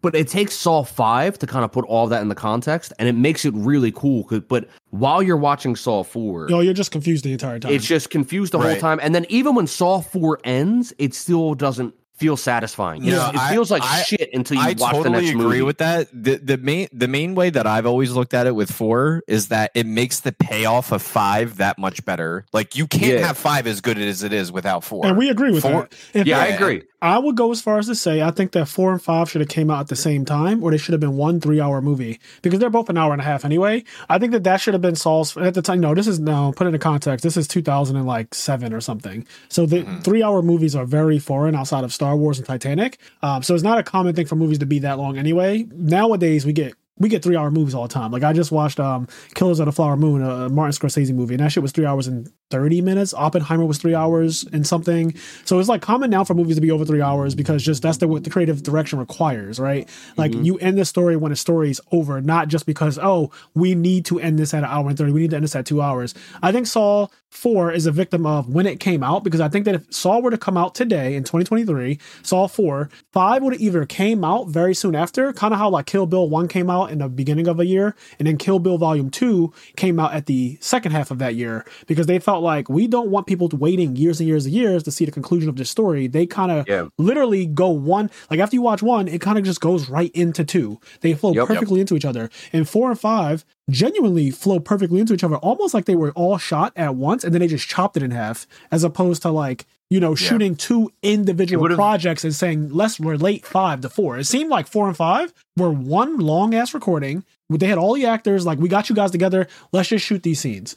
Let's just do everything now. Nothing changed between the way they look in 4 and 5. Like, they don't look any different. Everything looks exactly the same. They look exactly the same. So it was definitely very shortly after that they started the recording of 5 for sure. It would have been interesting if, like, when it came out, right? Like, they said that. Like, all right, Saw 4's coming out, and you know it's a double feature, and it's like 6 months from now, it's revealed. Yeah. Like, 6 months from now, Saw 5 is coming out. And, like, you could buy, like, a pre-order ticket. Like, you could go to the theater, you buy your Saw 4 ticket, and at the same time, you buy your Saw 5 ticket for, like, 6 months from now. And they set it up in a way where, that way you know when Saw 4 ends, if you're really confused, you're like, okay. It's going to be explained. Like, it's going to be clear. But, like, so, in context, like I said, if I watched this movie when it came out, there's no shot I would have went and seen Saw 5, right? I wouldn't have waited. Yeah. I would have been like, this franchise. I think that's totally fair. I think that's totally fair because I think Fraser pretty much put it perfectly. I think Saw 4 is a victim of its time where I feel like movie companies as a general, like, you know, group of people. Yeah, yeah. I think movie companies in general weren't, like, as willing to take bets on, like, continuing on with the movie, because, like, in the early 2000s it could have been very simple as, like, Saw 4 was the end of it. Like, they'd never make a Saw after that, right? It didn't make any money, and so they're like, all right, let's make Ted 1 and 2 and 3, you know. It's interesting because in the context that we're watching these movies, we're hanging out on Discord having fun watching them, and we're gonna just go through them all for the fun of it. Some of them are gonna suck, that's fine, but it's funny because the reverse is true. We were doing this thing where we were only watching 2 movies a night, but we watched 3 and 4. And I think me, Fraser, and Connie were so fucking unsatisfied with 4. Yeah. We were like, are we all good to watch the next one? Because, like, I need to see the next one. You know what it was? I was like the captain of the light of, like, the raft. I was just like, guys, please, 5. There was so much clamoring. I was like, 5 guys, 5 will fix it all. I promise you 5 will fix it all. I literally promise you 5 will fix it all. I mean, 5 was a lot better. It doesn't fix 4, but it's a lot better. Yeah. Yeah. And the other things that happen in 4 that are really important is, like, Jill Tuck really gets truly introduced. And there's a lot of flashbacks about finding out that apparently Jigsaw and her were expecting a baby. And she had this clinic or whatever that said "Cherish Your Life." I think it was the slogan for that place. And it was helping people who were recovering addicts, I want to say. It seemed like a lot of it was a methadone clinic. Okay, that's what there it was. You go. It was just weaning people off of, you know, hard drugs and stuff like that. Yes. So in that clinic, there were fights and stuff like that between some of the addicts, and basically one of the addicts, I think he gets disgruntled, and he comes back one night to, like, steal or do something at the methadone clinic. Jill Tuck happens to try to stop him, and he slams a door. Not really on purpose. He's trying to run away and escape, but he ends up slamming her against a wall by using the door to escape, and it smashes her baby bump. Like, really, she's pregnant. She's pregnant. She's, like, 8 months pregnant, by the way. Like, the baby is John Kramer's kid. Yes, with Jigsaw's kid. He's already made cradles. He's made that little creepy doll, the Billy doll, whatever. That doll, he has, like, a younger version of that doll that he made, which, by the way, I would never let somebody make that for my child that's coming into this world. Yeah, like, that doll is unhinged. Can I also just say real quick that even though this franchise has a bunch of brutal traps and deaths, there's something about that scene that's so real, that is, like, so brutal to me, where the door swings open and the door handle slams into her pregnant, like, belly. There's something so real about that scene that is just, like, really brutal. And even, I guess, to me, more brutal than some of the traps. Yeah, I think when you see that scene, like, it definitely sucks the air, like, out of the room, where it's just like, sure. It's a kid. It's a baby being killed, and she starts bleeding. You know, she starts crying. Like, she knows, like. It's like one of those situations where it's just like, you know, someone could walk up to her and be like, "Oh no, she already knows." Yeah, like, she doesn't, like, it's already over. Yeah, and so, like, obviously this is one of the things that's a catalyst for him becoming Jigsaw, right? Because this is a flashback, so this is before he ever started murdering people. But like, we're not going to sugarcoat. What do you mean testing people? Right? Yeah, right. So this is before that. What ends up happening is the guy gets abducted from a festival later on. So Jigsaw sees this guy and abducts him at a festival, because that guy's not going to just get away with that, right? Like, this recovering addict, he's not going to just get away with killing Jigsaw's child. So he abducts him and he puts him into this device where he's seated, and there are these knives that are in front of his face, and they're kind of cascaded out like a fan. They're fanned out. And the way it works is the knives can be opened to release him if he uses his face to push forward and open the knives. So like you have to literally press your face against these sharp, and they're sharp as fuck. They're like outrageously They're like super sharp. Butcher knives. They're yes. Like video game sharpness knives. Like the ones that chefs, like real iron chefs use. The ones that you, when you watch cooking shows and you're like, God damn, that knife is sharp. Like they'll slice, yes. Like they'll saute or like slice open a whole fish really quick. And you'll just notice like, yo, that knife has to be sharp as fuck. They have purple yes. sharpness. They have purple sharp. Perfect. No one could have said it better. They have purple sharpness. Monster Hunter reference. So the guy starts to press his face against the knives, and obviously he starts bleeding immediately. That's how sharp they are. But he ends up doing it. Like he does the test. He gets through it. And then like Jigsaw's like, all right, like you're free or whatever. And then the guy, of course, he's not just like going to let Jigsaw go for that. He lunges at Jigsaw. And this is where Jigsaw becomes anime as fuck. He sidesteps the guy's lunge, and the guy falls into a trap of barbed wire. Yep. It's like a bed with no mattress, just covered in barbed wire. Yeah, but you can't see it until the guy lunges at Jigsaw, and Jigsaw does this anime ass sidestep. And this old man with cancer, like stage 4 cancer, he does a sidestep, and it's like, oh, I knew you were going to do that kind of thing, because that's the whole premise of Jigsaw. Is that he's like, it's his like double trap, right? Because like he was in a trap, and like once again, his traps are unwinnable. Like he knew, because once again, Stango, you said earlier, he is a very intelligent person, right? Yes. So he knew when this guy freed himself from this trap, right? Yep. He wasn't going to just walk out of the room. Like John Kramer stood there and was like, and I think he would shot him in the back if he did. Yeah, he was like, "Come get me!" Like that's pretty much what it was. he was like, "This just like look it up." I'm right here. Oh god! But no, I that's definitely the way they paint him in the movies in general, is that like he's this very like omnipotent, like very all knowing, like super highly calculates like all possibilities and stuff like that. So like, you know, for anyone who says like, oh, like he could have walked away from that trap, you know, John Kramer didn't really intend for him to walk away from that trap. Not at all. He knew that he was going to try to get his lick back. He stood there. He waited for him. Yeah.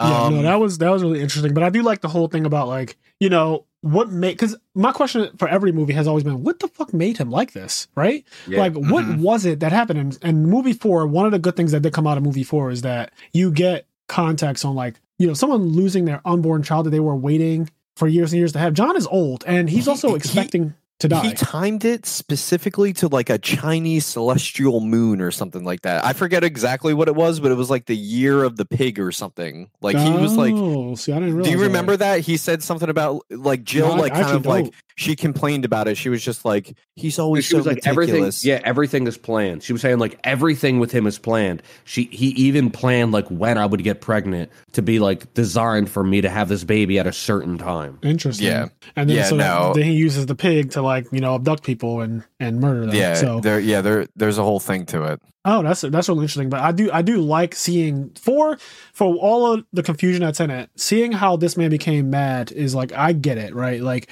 I can understand how someone who already is probably neurodivergent goes crazy after they're about to die from stage 4 cancer. So you already don't really have anything to, I won't say you don't have anything to live for because that's harsh, but like, you know, your life is coming to an end, right? You see the end in front of you, which has to be harsh as hell to find out for any human, to find out you have a certain amount of time to live. And he's harped on that in the older movies, like 1, 2, and 3. He's harped on people saying to him, you know, like, how much time do I have left? And they kind of give him these roundabout answers sometimes.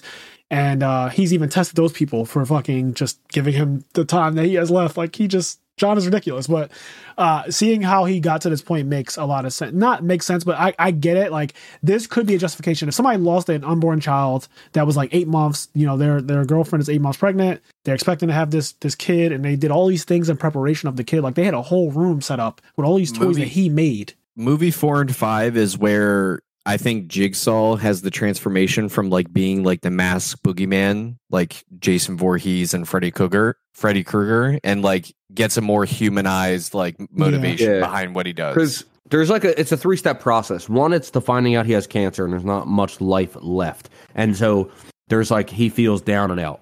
And I might get the events here a little out of order. Then there's I'm sorry, my fucking nose is clogged. Yeah, then there's his wife getting pregnant and him having a kid and thinking like oh, there'll be this kid to kind of go on after me and right. like my legacy. DNA or whatever, right? My legacy. And then like this kid dies and then he gets in a car accident and then like he has like I think he has like a piece of the car through his chest or something and like yeah. he ends up saving himself and seeing a new damn this is killing me a new thing on life. And so all these three events come together, the cancer, the car accident, and the kid, where I think at first he's just testing the drug dealer. Like, it's like, all right, the cancer puts him down in life, and then the drug dealer takes, like, his kid away from him. So then, like, he wants to kill the drug dealer. But then after that, the car accident makes him realize that, like, if you're brought all the way to death, and even though he knew he's going to die from the cancer anyway, he still fought for life. And that's what, like, then evolves his mantra to like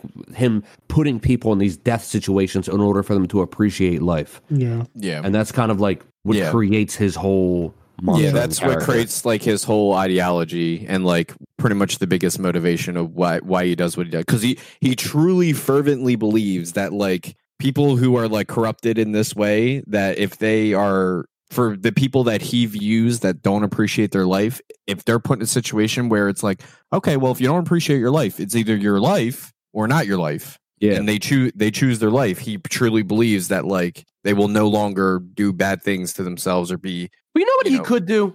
He could put them in this exact same situation, but kind of rig it to where they feel like they saved their own life, but right. they're not actually in danger of dying, you know, to make them appreciate life, but they survive and they go on and they don't actually just hold on, you're making a little too much sense there, buddy. Yeah, I don't like that. Mute his mic. Yeah. Turn it off. But yeah, no, movie 5 is definitely the best of these three that we watched, 3, 4, and 5. I like movie 5 the most. The new director, I didn't know that until today, but you could definitely feel the tone and just like the writing of it seemed a lot better, even though the director doesn't necessarily have anything to do with the writing per se, but just the way this movie went down is it feels different. This movie is interesting, the way it all comes together and plays out. Yeah, and it pits Strahm versus Hoffman. So basically, as we said, Hoffman set Strahm up to die, as well as everybody else. Rigg, the female detective who was chained up on the rip thing, and everybody else who died in the previous movies who was on the police force and stuff like that. They've all died. So at this point, Hoffman looks like a fucking hometown hero. And Hoffman comes out when the police arrive to save him and everybody else, because he makes it look like he also was part of Jigsaw's game. He's like, yeah, there's no survivors. And then they're like, oh, no, there's one. And he turns around like, wait, what the fuck? I made sure that there were no loose ends when I did everything right. Everybody should be dead in that bitch. And come to find out, Strahm actually survived. So he's nervous like, yo, now I have to figure out how to deal with this guy because he's going to figure out real soon. I'm completely unscathed. And Strahm literally says to him, how the fuck did you get out of that hole? He literally says thing? You don't even have a scratch on you. Yeah. Because Hoffman's in mint condition. Yeah. And I think Hoffman tries to say, like, you survived too. And he's like, I have a fucking hole in my neck. Yeah. Yep. So Strahm is suspicious of Hoffman, obviously, because he realizes that, and no pun intended, the jig is up. Like, you've been the person who's been helping with this shit all this whole time. And so he's trying to just prove it, of course, because that's what detectives have to do. So he's looking for proof. He's snooping around. And at the same time, Hoffman is also setting up a lot of stuff to frame Strahm to look like he's the Jigsaw killer. So every time Hoffman gets in a little bit of hot water, his idea is to just frame the next guy to look like they're Jigsaw or Jigsaw's accomplice. That's Jigsaw's accomplice. One thing I just want to back up on, just because it pretty much plays directly into that. So, like, the main plot point that, like, Strahm figures out is that Hoffman's sister is murdered by a Jigsaw victim. And essentially what happened was, once that plot point is figured out by, like, Strahm, where it's found out in the news that Hoffman's sister's murderer, that's a relation game right there. Right. So Hoffman has a sister, and she got murdered by her boyfriend.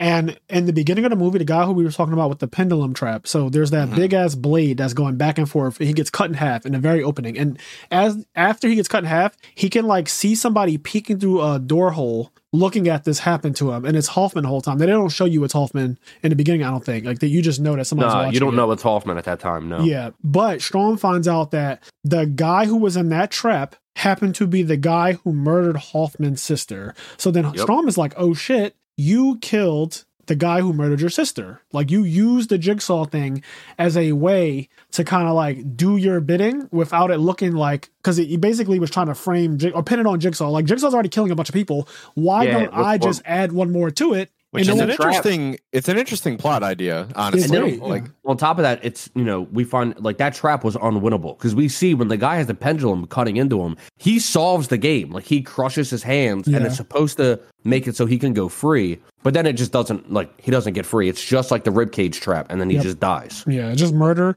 And it's designed to look like, oh, this is the jigsaw trap, so no one ever would suspect him for murdering this guy.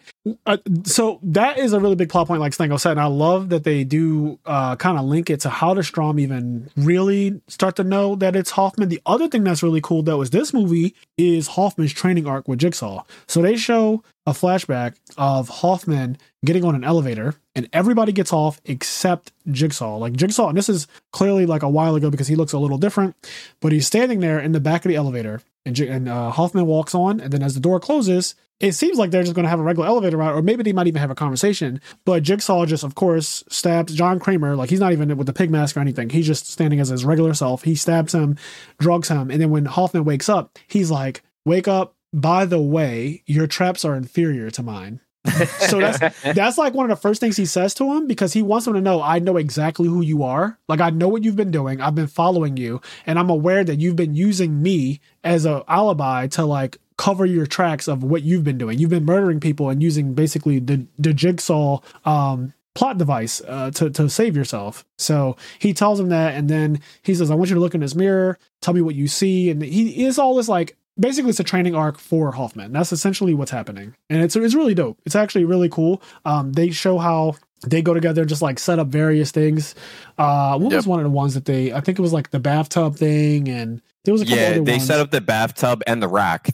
Hoffman actually sets up the rack with the kid that ran over Jeff's kid. Okay. Another just key point that I would kind of point out is that like the dynamic of like Hoffman and Jigsaw's relationship isn't kind of like Amanda's. Like, Amanda's like fully like all in on like, she's in love with him. Yeah, but Jigsaw pretty much blackmails Hoffman. He pretty much says like, right, I know who you are. And your job is to bring me in. But if you do anything like that, I will expose that like you murdered Baxter. Yep. Yeah, like, so you work for me now, and you're gonna help me essentially. But yeah, no, he helps out with like pretty much all the traps that you can think of, like of all the previous things. Pretty much around the time that like they were saying that, oh, Jigsaw was bedridden and everything like that. Like, he can't possibly. So this guy set all these traps up. Yeah, because he's a big, burly, strong man, Mr. Hoffman. And I just want to say, this is also related to Saw V, but I've been thinking about it since we started talking about it, and I haven't said anything yet, and I wasn't going to say anything.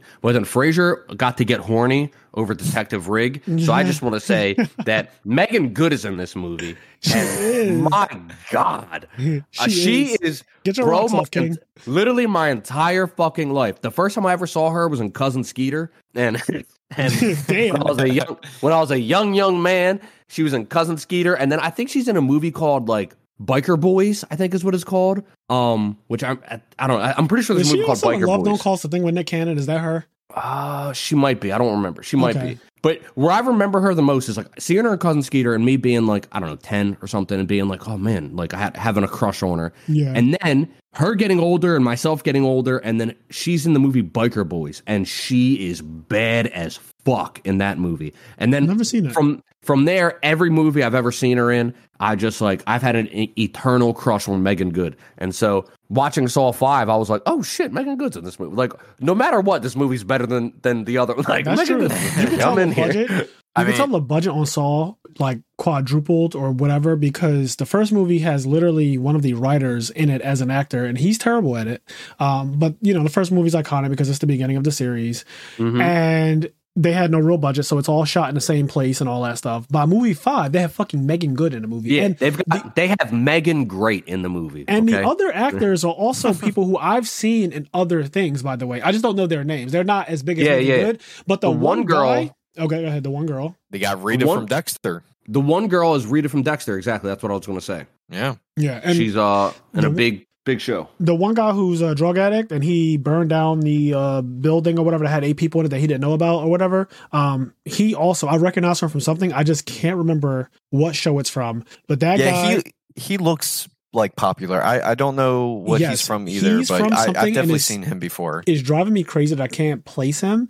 But he's in a show that I used to watch or a movie or something. I think it's a show, though, something that's like long standing. I've seen his face a lot. I just can't remember, but he's in this movie as well. So the acting has gotten better in terms of just like the quality of actors. What were we going to say, Stango? No, I was just going to say, like, since you even brought up the trap, like a very simple way to sum it up, essentially Jigsaw, a.k.a. Hoffman, just pretty much just says the new Jigsaw. Yeah. The moral of this trap is like, you're all connected and like you guys are always out for yourselves. But I implore you not to listen to your inner voice. Like, work. He pretty much tells them in a very non-specific way, work as a team.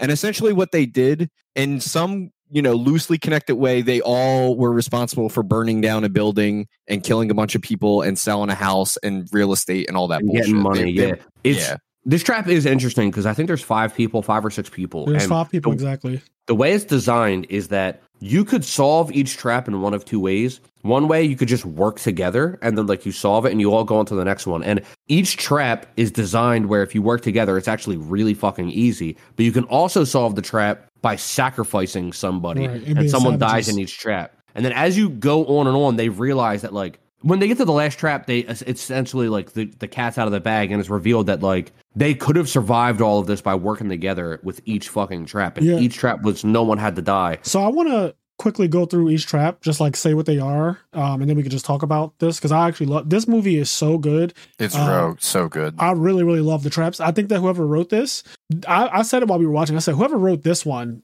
did a really good job to set up traps that were meant to be done as a collective, but they're also able to be done by you guys just catering to natural human instincts of me against everybody, or just survival of the fittest type of vibes. So the first one is they wake up, they all have these collars on, and there's these boxes that are far away from them that they would have to run to, and inside the boxes are keys. There are 5 of them lined up, they're all chained, and the tape says, in the box in front of you, the key to your freedom lies in front of you. Your instincts are going to tell you to do one thing, but I implore you to do the opposite. So at first, nobody moves forward to get the key. They all just kind of like talk, and they're like, who are you? Who are you? They're trying to figure out who are these people? Why do we all, what do we have in common? Because they said that we know each other, that we all have something in common, but I don't know any of you fucks. Anyway, eventually one person gets impatient and they decide to march forward and go to get their key. And that starts the actual game. When they march forward, the rest of them realize that it kind of works where if somebody goes forward, another person gets pulled back. It's like a pulley. They're all connected on the same line. Yes. So whoever walks forward, they get pulled back, and the blades can like cut their head off if they're not careful. Yes. So behind them is a very sharp blade that will decapitate them, and in front of them is a key that will release them. So there's 5 boxes, 5 keys, and then behind them is just a blade that'll cut your head off. So when they all start running forward, basically it means that one person can run forward, grab their key, smash the thing open, and then unlock themselves. And the next person's going to run forward and do it. And eventually it gets to a point where they run out of time. One girl doesn't get hers. She gets yanked back and decapitated. But that one's trick was like, if you guys just use the same key, you could pass it was all the same key. It's all the same key. You could just pass the key down the line and you would all be safe and just walk out that room. Go ahead. Did you want to elaborate on that? Yeah, I was just saying I did like the writing dynamic of the one character, the Rita from Dexter. I don't know what her name was in the movie at all. Yeah, me neither. It doesn't. Megan Good. Whatever her movie name was. Is like, I liked her dynamic in the movie because it was like kind of like the first group trap where they're all kind of grouped together and their survival is dependent on each other. But I like that one character's like mentality. Like she was very level-headed. Like even in the most stressful situation, like after the trap was said and done and even the girl got decapitated, she went over to the unused boxes and like broke the glass and collected all the keys from everybody. Yeah. She was playing and he's like, what are you doing? The game. And she was like being smart. Yeah. I really just liked that. I thought it was like, I thought it was very grounded. Yeah. I think it was very grounded the way they did that. Cause I feel like there would definitely be a person in the pack and like 5 people that would be like, why are we connecting these keys? Especially at this point, because the Jigsaw murderer is known. It's not like he's famous. He's world famous. Correct. So I think literally when they wake up, they literally like say like that's what they're in. Like when they wake up, they're like, this is Jigsaw. Like this is where we are. So the second room. So they get. Is this the tunnels? Yes. So the next room is four of them survived, right? So it was five of them. Now it's four of them. They get into this room and there are these glass jars above them. And in the glass jars are keys, but you don't know which jars have them. So you have to smash the jar, kind of like piñatas, but it's glass. You have to smash the jars. It's fucking Jigsaw. It's ridiculous. You have to smash the glass bottles above you, have the glass fall all over you and potentially blind you and shit. And then you have to dig for keys to unlock these tunnels. And if you don't do it in time and get inside of the tunnel, the room is going to essentially incinerate you. There's an explosion that's going to go off and it'll kill you if you don't get inside one of the little tunnels. So they all start doing it. They all start smashing the glasses and trying to hurry up and find a key. A couple people do find a key. They get inside their tunnels. And the one guy who has glasses, and he's a journalist for the Herald. He's really pretentious in the first two games. Like in the first game and in this game, he's just talking crazy to them, like really condescending the entire time, being obnoxious, which is probably not what you're supposed to do at this time when people's lives are on the line and there's like a group of them. But he's being very condescending the entire movie from the time he woke up to the time they get to this trap. He's also really holding over that, like, he knows pretty much everything about them. Yeah, like, he knows everything about them, but he's not really devolving that info, which, like, if I'm being honest, if I was in his position, I wouldn't either, because it's, like, you're in a group of five of, like, people, like, you maybe can't trust and stuff like that. Yeah, I wouldn't devolve divulge the information. Yeah, I knew that word wasn't being said correctly. I kept saying devolve, and I was just wrong. That's how Stango said it, and so it made it so hard for me to say it. I was like, because I go to say it, and I'm like, that word's not correct. Like, that's just not the word. But anyway, divulge. I wouldn't divulge the information either. However, I also wouldn't I wouldn't act like a massive fucking prick, right? And just like he went be out a his prick way to be a everybody. Prick. Yeah, he just put a target on his back, and that's exactly what happened. Yeah, so he does that. Trap is funny, though, because the tunnels are so obviously big enough. Like, bitch, I'm getting in one of these tunnels. Yeah, so that was the way they survive it. Basically, it ends up happening where he attacks the one guy when they're all fighting for keys. He attacks the one guy and, like, tries to leave him for dead. And right before he's about to get into a tunnel, a girl comes up and just, like, murders him, and we're like, why'd you do that or whatever. It's like, you know, I didn't fucking, oh no, I think she says I don't trust him or something like that, but I think that might be Megan Good at the same time that gets that happened to them after. But one of them kills him, and they all go into their own separate tunnels. So now there's three of them, right? They all go into their own separate tunnels, and when they get out, I was looking at this like, yo, I feel like those are big enough to fit two people, but I wasn't 100% sure. This is my first time when I was first watching the movie back in like 2008. Yeah, same. I was like, I feel like those were big enough for most people to go inside of one. But maybe I was also thinking like this. If you do that, what if Jigsaw considers that to be like cheating or something? And then he kills you because if two people go inside, it was set up in a way where there's a max weight, and that tunnel will now like fucking kill you if you go in it and it's like too much weight in it because he knows. Yeah. Some nonsense like that. Yeah, like if it reaches 300 pounds, like two people will equal over 300. Fraser's just like traumatized by Jigsaw bullshit. He's just like, nah, there's like no way. Like if somebody ran into my tunnel while I'm in it, I would be very mad, is what I'm saying. I'm not even going to lie to you. If I'm in my tunnel, right, and you and Stango, you ran into my tunnel, I would be pissed because I would feel like we just broke the rules and now we're both going to die. Like, I'd be like, I can literally imagine Fraser's like expression. He would be so goddamn mad. I would probably start kicking at you, to be honest. Like, I might start kicking at you. Like, no, Stango, get your fucking own tunnel, bro. No, get the fuck out. Get your own. Bro, crazy. You heard the rules. Because I would just think that like you're breaking the rules, and Jigsaw does have like this whole thing about rules too. So in my head I would be like, okay, this is breaking the rules. We're supposed to all get our own tunnel. You're cheating. Like, you're trying to cheat the game. But the whole point of this one was to kind of cheat the game and do the opposite of what your instincts tell you to do. I implore you. So that guy gets murdered. They all get their own separate tunnel. They get out. They go into the next room. The third room with the three of them is a tub in the middle, and they have to connect themselves to like jumper cables. And pretty much there's like fucking jumper cables and a tub of blood in the middle. And so they're like, yo, one of us has to basically get electrocuted to open a door. And that's kind of how the tape reads. It's like, somebody has to get electrocuted. And once it gets to a certain point, the door will open. But if they had all five people, this would have just been a light, you know, shock to each of them individually. But because there's only three of them, they realize like, oh fuck, you know, someone is going to have to die for this. So first, someone literally like there's too much electricity going on. They like Jigsaw has like mini like power grids like in this room. Like there's too much fucking electricity going on in this damn room. But yeah, pretty much Kenny's favorite, Megan Good. She gets got. Yes. So Megan Good essentially is set up where the guy who's a drug addict, he volunteers as tribute almost to be the guy to get electrocuted so that they can go forward. And right before he actually gets to go through with it, one of the chicks murders Megan Good, stabs her in the neck, and is like, "Why'd you do that?" It's like, "Oh, I didn't trust her." Some shit she says, and then throws her body into the tub, and then they connect the jumper cables to her body, and she starts getting genuinely fucking cooked and electrocuted until she starts smoking and sparking and exploding pretty much. Yeah, it's actually really crazy. Then after that, they go into, I believe, what is considered the last room. And yeah, it's the last room, and there's 5 saw blades with like openings. Yeah.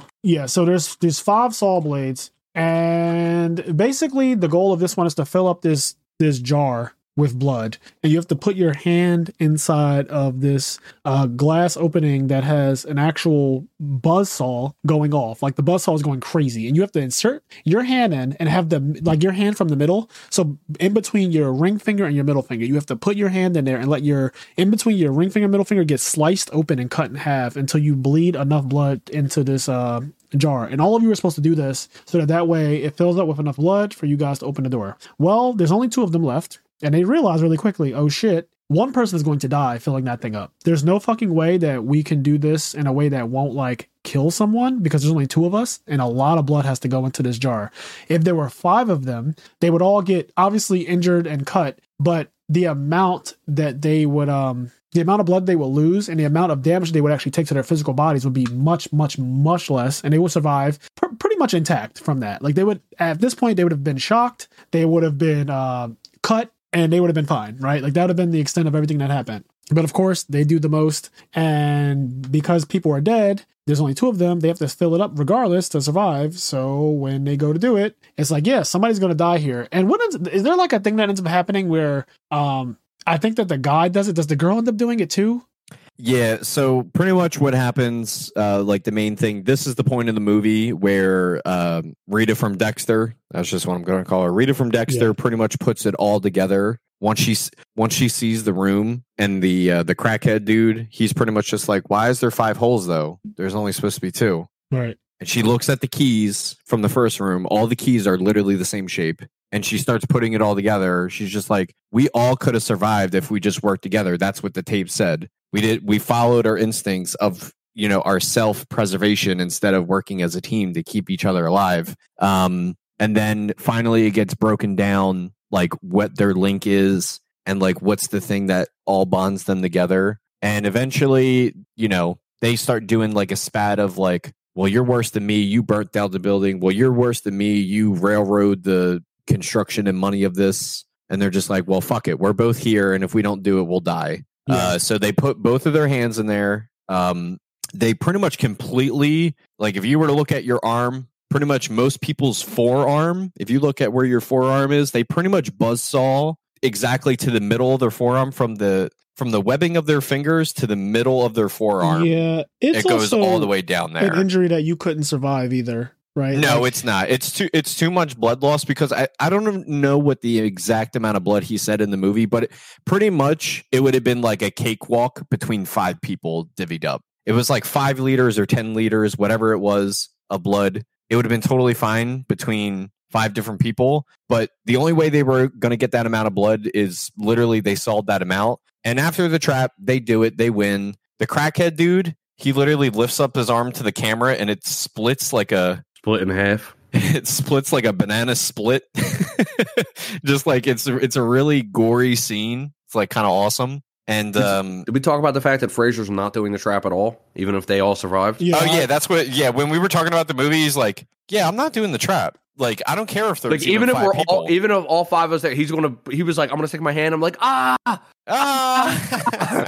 oh my god, it hurts so bad. And then like. Yeah. You know, when it was done, like, you know, fuck it. Yeah, he was gonna walk out unscathed with no buzzsawed hand. And yeah, that pretty much, you can't slit your wrist. So you know, if you take this is where Fraser comes. He's like, this is why I'm not doing it. So like, okay, so people want to slit their wrists or whatever. But you can like slice your wrist. This is what most people think they're supposed to do when you want to slit your wrist to, you know, unalive yourself, whatever. Like they do this horizontal cut. But if you really want to do it, you're supposed to do it vertical. And the way they saw themselves down their forearm is vertical. Like they cut themselves from here, like from the top of the webbing all the way down until the point where they get like literally to the elbow. You would just die from that anyway. There's no way to survive that. So this trap is a farce with two people from the gate, unless one of you is just going to fill it up, right? And that means you have to kill the other person, so fight to the death and then fill it up with blood. If there were five of us, though, as soon as I see the saws come on and they're like, oh, put your hand in, I'm just not doing it. And And that's fine, because I know what's going to happen. I'm going to get jumped and they're going to kill me and I'm going to open the door, right? Like I'm going to be the blood that opens the door. And honestly, if that's how it has to end, so be it. But I just know mentally there are things that I cannot do. Like there are a lot of these traps when I watch Saw. Maybe this is like why I love Saw so much. I like seeing things that I know I can't do and just like imagine myself in a situation, but never have to actually go through with the situation myself. Yeah. I would love, we talked about this. I don't remember which movie it was. Maybe it was 5, but I would love the situation where somehow we end up in this trap, but it's like me and Fraser, right? Because if you're there with like one of your homies, it's done. Like you guys are teaming up for everything, and like they're all fucked because they're all doing 1v1v1v1, and we're doing like 2v1v1v1. You know what I mean? Yep. And it's done. Like if we got to that last one, I'm with Fraser in that. If it was me, him, and nobody we knew, then like they're getting jumped. Like somebody else is going down. Like, listen, we're not putting an arm in there. We're putting a goddamn foot in there. Like a foot's gonna bleed nice and heavy for us. Yeah. Like.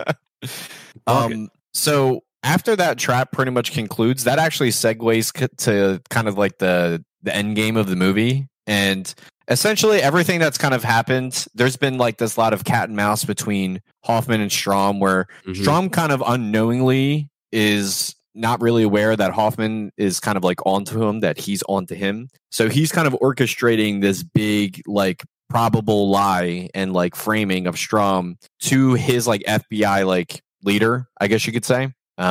Peterson, I think is his name. And Erickson? He pretty much like orchestrates like phone calls from like weird locations and like calls Peterson directly and is like, oh, well, you know, Strahm had an interesting theory. He was like someone with law enforcement background and blah, blah, blah, blah, blah, blah, blah, blah. And like, he was kind of filling this guy's head with ideas. And I don't know. Oh, I remember now. You kind of learned this in 6, but you know, it's kind of a spoiler for, you know, well, I haven't seen 6 yet. Oh, well, I guess I can't say that yet. Yeah, that's right. Yeah, don't fucking start talking about 6. What's wrong with you? Oh, so, sorry. I can't say that. Yeah, you relax. And I'm taking over, okay? This is what happens at the end of the throughout the whole movie, they're playing cat and mouse, Strahm and Hoffman. I don't know, two white guys that look this. As far as I know, it's like a guy jerking off. He's playing himself. Yeah. And they're going through the whole thing, though, and Strahm is chasing him, and Hoffman is setting up. He knows he's getting chased, and he sets it up to frame Strahm as Jigsaw. And then it gets to the end. The trap finishes. The old man, like, commissioner, like, finds it, and he's like, oh, my God, Strahm, what did you do? And, like, he fully thinks it's Strahm. And it gets to the end. This guy, Strahm, gets into this room where there's this iconic glass box coffin, and there's a tape in it. And basically it says, like, if you want to survive this room, you just got to, like, get in this glass box. He thinks it's a trap, which in a way it is. It's like a reverse Uno. And then Hoffman comes in. They get into a tussle. He throws Hoffman into the glass box, like, haha, I got you. And then the rest of the tape plays, and it gets revealed that, like, he's going to die in this room. He's going to get crushed. And that glass box was the only way to survive the room. And he could have survived, but he doesn't. And it's just really cool, iconic end twist of a thing. And then, like, that kind of closes out the Saw V movie. Yeah, I mean, if, like, we talked about, like, the Saw theme, like, at the end of the movie, how it, like, it just... It's the perfect melody for like the classical like Saw wrap up session, but like that one in particular, it just hits the beat right when it needs it, and it's just like something about Hoffman. Also, I guess this is a good time because I wanted to do it in the beginning of Saw 5, but I guess the end is good enough. This is the Hoffman jerk off session because god damn, I love me some Hoffman. Hoffman is the fucking man. The ending of Saw IV is one of my favorites, where he stands up off the electrocution chair after the other guy, Matthews, gets killed by the ice blocks, and he says, game over. I love his game over the very first time from the 4th movie. Wasn't expecting it either when I was watching it. And then the 5th movie has by far my favorite ending of every Saw. I've seen all 10 or 9.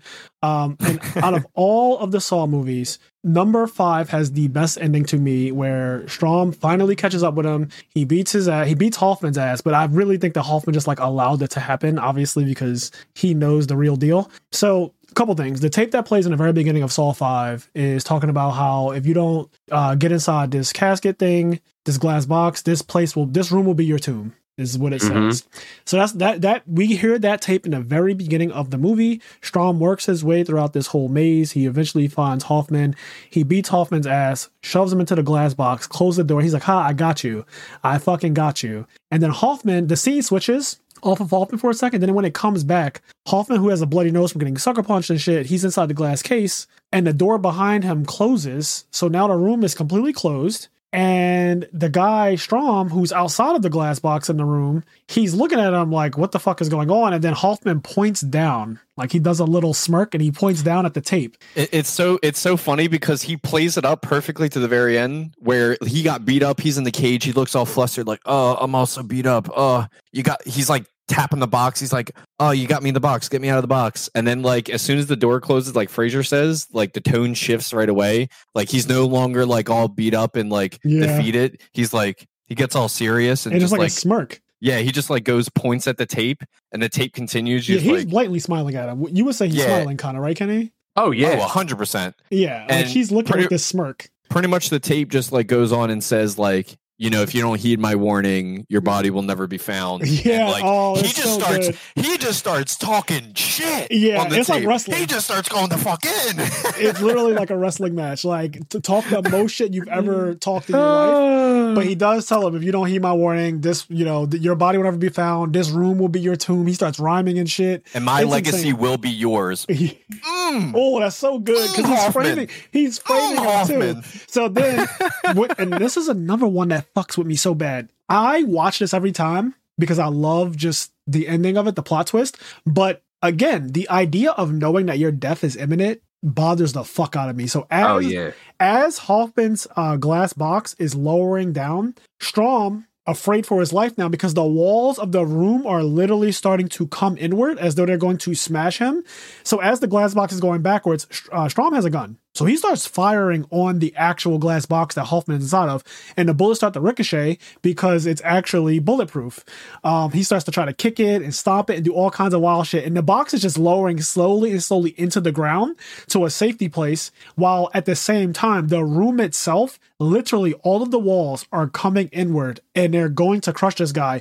It gets to a point where like Hoffman is completely lowered below the ground now. And Strahm is in a room and the walls are so close that he puts both his hands on each wall and starts to do that thing where like you climb up the wall. I used to do this as a kid.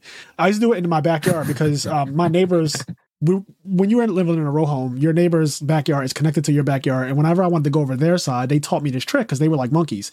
They taught me this trick where you could like put your hands on both sides of the wall and just like start jumping upward. And you'll eventually get high enough to where you can just like traverse the wall. When he starts doing that to try to get to the top of it, and there's like a cage at the top, he starts like yanking on the cage and shit. He's doing everything he can to try to get free because the walls are going to crush him. And eventually they get close enough to where his elbows get fucking broken in because there's no room for them to go, right? And he has them kind of horizontal when really he needed to like kind of, if he wanted to have more time, he needed to like flatten his body, but at that point he's already dead. Like you could even get pancake he's or you could, he's cooked. He's cooked, but his arms are still horizontal to the walls. They're perpendicular to the walls and they get crushed. So you start to see his body get crushed, and Hoffman is smiling, looking up at him because Hoffman's got courtside seats. Yes. He's got courtside seats to the smushin'. This guy's blood is like raining down on Hoffman's glass box. It's amazing. Okay. It's also designed like a coffin. So obviously the guy who could have gotten into it, Strahm could have gotten into it. When you look at it, I'm not going to say that I would exactly get into that either, right? Like, look at that. It it's also covered in glass. Like, it's like a coffin, like a coffin literally riddled with glass. It doesn't look like something you want to lay in. Something I just thought of too. Wait, was it glass? For some reason, I thought it was ice. No, yeah, it's glass. It's glass. It's actual glass. Yeah, It does look like, I know what you mean, but it is. I thought it was ice. I thought so until right now. I thought it was ice, and the idea of it being ice was like, I don't know, help preserve your body or some shit. Like, I legit thought it was ice. I love that so much. So you know what I just thought of as we were talking about this, and I think it's really cool, is that the very first tape for the five people in this movie who are kind of just like, you know, their part is great. I like the writing and everything based around how their traps are done, but at the end of the day, the big part is Strahm versus Hoffman. That's like the real key of the movie. Yep. And that first tape that they play for the five people is like, your instincts will tell you one thing, but I implore you to do the opposite. That is true for Strahm at the end of the movie as well. And I think that's actually fantastic that the way it begins is the way it ends, because that's not the tape that he ends up hearing. Like, Strahm doesn't hear that tape talking about, like, your instincts will implore you to do one thing, or your instincts will tell you to do one thing. I implore you to do the opposite. It's a very well-written movie, all things considered. My favorite things about their last engagement is, like, the fanboy more on Hoffman. Like, I love me some John Kramer on the tapes. Like, he always has that really cryptic, like, gravelly voice. Hoffman on the tapes with the distortion. Yeah. Oh, Hoffman on the tapes. It's butter to my ears. It's so goddamn surreal to listen to. I used to always think that no one could really replace Jigsaw in terms of just the tapes and stuff like that, which is why they keep bringing Tobin Bell back every single movie. Literally all 10 of them have him in it, or 9 of them. But my whole thing is, like, Hoffman does a really fucking good job. He does. Picking up the mantle in place of Jigsaw when it comes to the tapes and everything. Like, he does. His voice sounds amazing on them. I agree. Yes. Yeah. And the last thing about their engagement, like, pretty much right up until he starts, like, starts doing evasive maneuvers to, like, climb the walls or figure out a way to get out. Like, I love that Strahm, he's so headstrong in, like, being right about finding out who really is Jigsaw now. Like, he pretty much puts it all aside where he's, like, looking at the box. He's like, I know who you are. I know. It's such a well-acted scene where it's like, dude, the walls are caving. You're about to die. But he's like, I don't give a fuck. I know who you are. I know. It's pretty crazy, man. It's so awesome. Good. I mean, these movies are cool. I definitely like 5 a lot. I think we covered most of them. Yeah, I mean, that's pretty much it. Those are the 3 movies right there. So now that we did, because we've actually wanted, there was a day that we had that we were going to watch Saw 6, and now we finally can, because we needed to catch up. Yeah, we needed to cover the ones we already watched. But now I'm excited because I do want to watch Saw 6. I want to see where it goes from here, and yeah. So thank you guys so much for listening to this episode of the podcast. Even if you're not a big Saw fan, we appreciate if you made it this far into this. I know we've been ranting about Saw for months now. We have 2 podcasts on this now, but there will be at least 2 more to cover, like 6, 7, 8, 9, 10. But yeah, thank you guys again. And if you like Saw, then you probably enjoy these episodes. So there's that. And to everyone on our Patreon, special thanks to you. Going into the new year, we really appreciate everybody. We're still doing more of our tournaments, the I Am Their podcast tournaments. We have the online locals. We have another one coming up that just got basically set up today, not fully, but we're in our beginning process. So Duelist Alliance, Necrol's format, right? There's a guy who wants to run a tournament. He wants to basically sponsor the prize pool for it. So he's putting up $175 for the prize pool for a Necrol's format tournament. This is the June 2015 tournament. So basically Nationals, I think, is like the time period. Nationals of 2015, whatever format that is. So Shadal's, Cleaford, Necrol's, and Burning Abyss are all like really big decks. There might be other stuff, but those are the ones I can think off the top of my head. But he wants to do a tournament for that. And I said, sure, I will host it. I will host the tournament, and we will stream it and everything. So we're just checking to make sure that people want to actually play in it. So if that's something that you're interested in, definitely, check out the Discord to get all the details about it when we formally announce the date. I kind of want to do this one soon, though, because next month for me is going to be a lot. I'm going to Vegas for a while, and there's also just, like, other stuff happening in February. I know I should go to Vegas. I don't know if I knew that or not. I don't remember. I probably did. I don't know if I told you that I was going to Vegas, but I'm going to Vegas February 22nd to the 26th. So there's a YCS, and there's also just, like, Vegas. I'm going for 5 days, but... Cool. So with that being said, I want to do it. I'm thinking about having this tournament. I don't want to do it like this weekend, because at first I was like, well, I have a 3-day weekend because Martin Luther King Day is Monday. I was going to do it this weekend, but I'd rather give you guys more time to, like, if you want to play in it, I want you to have time to test it and stuff like that.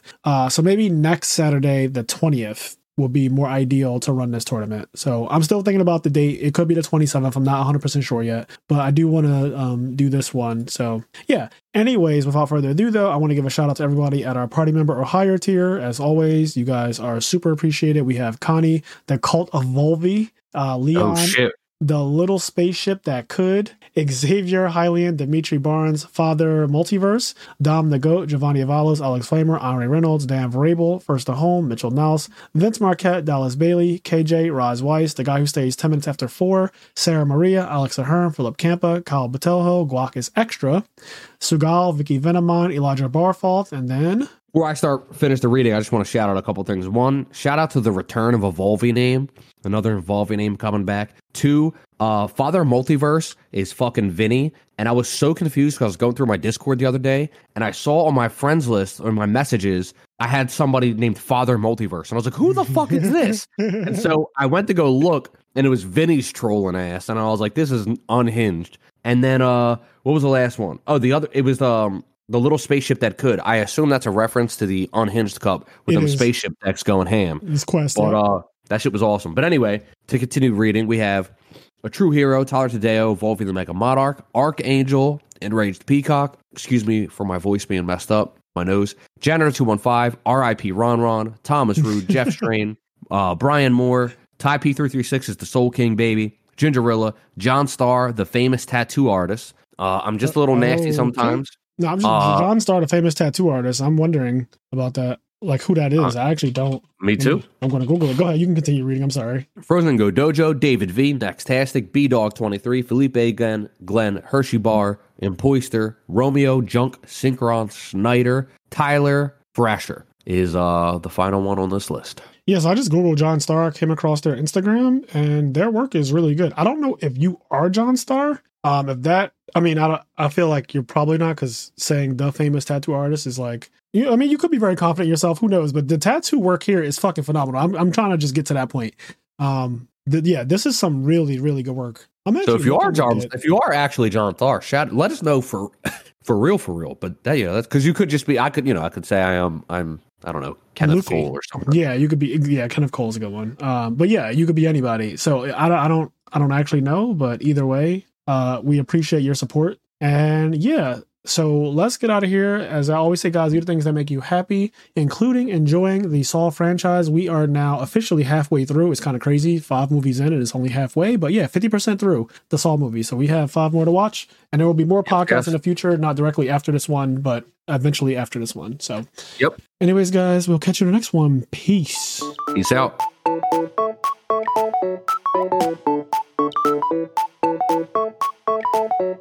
Thank you.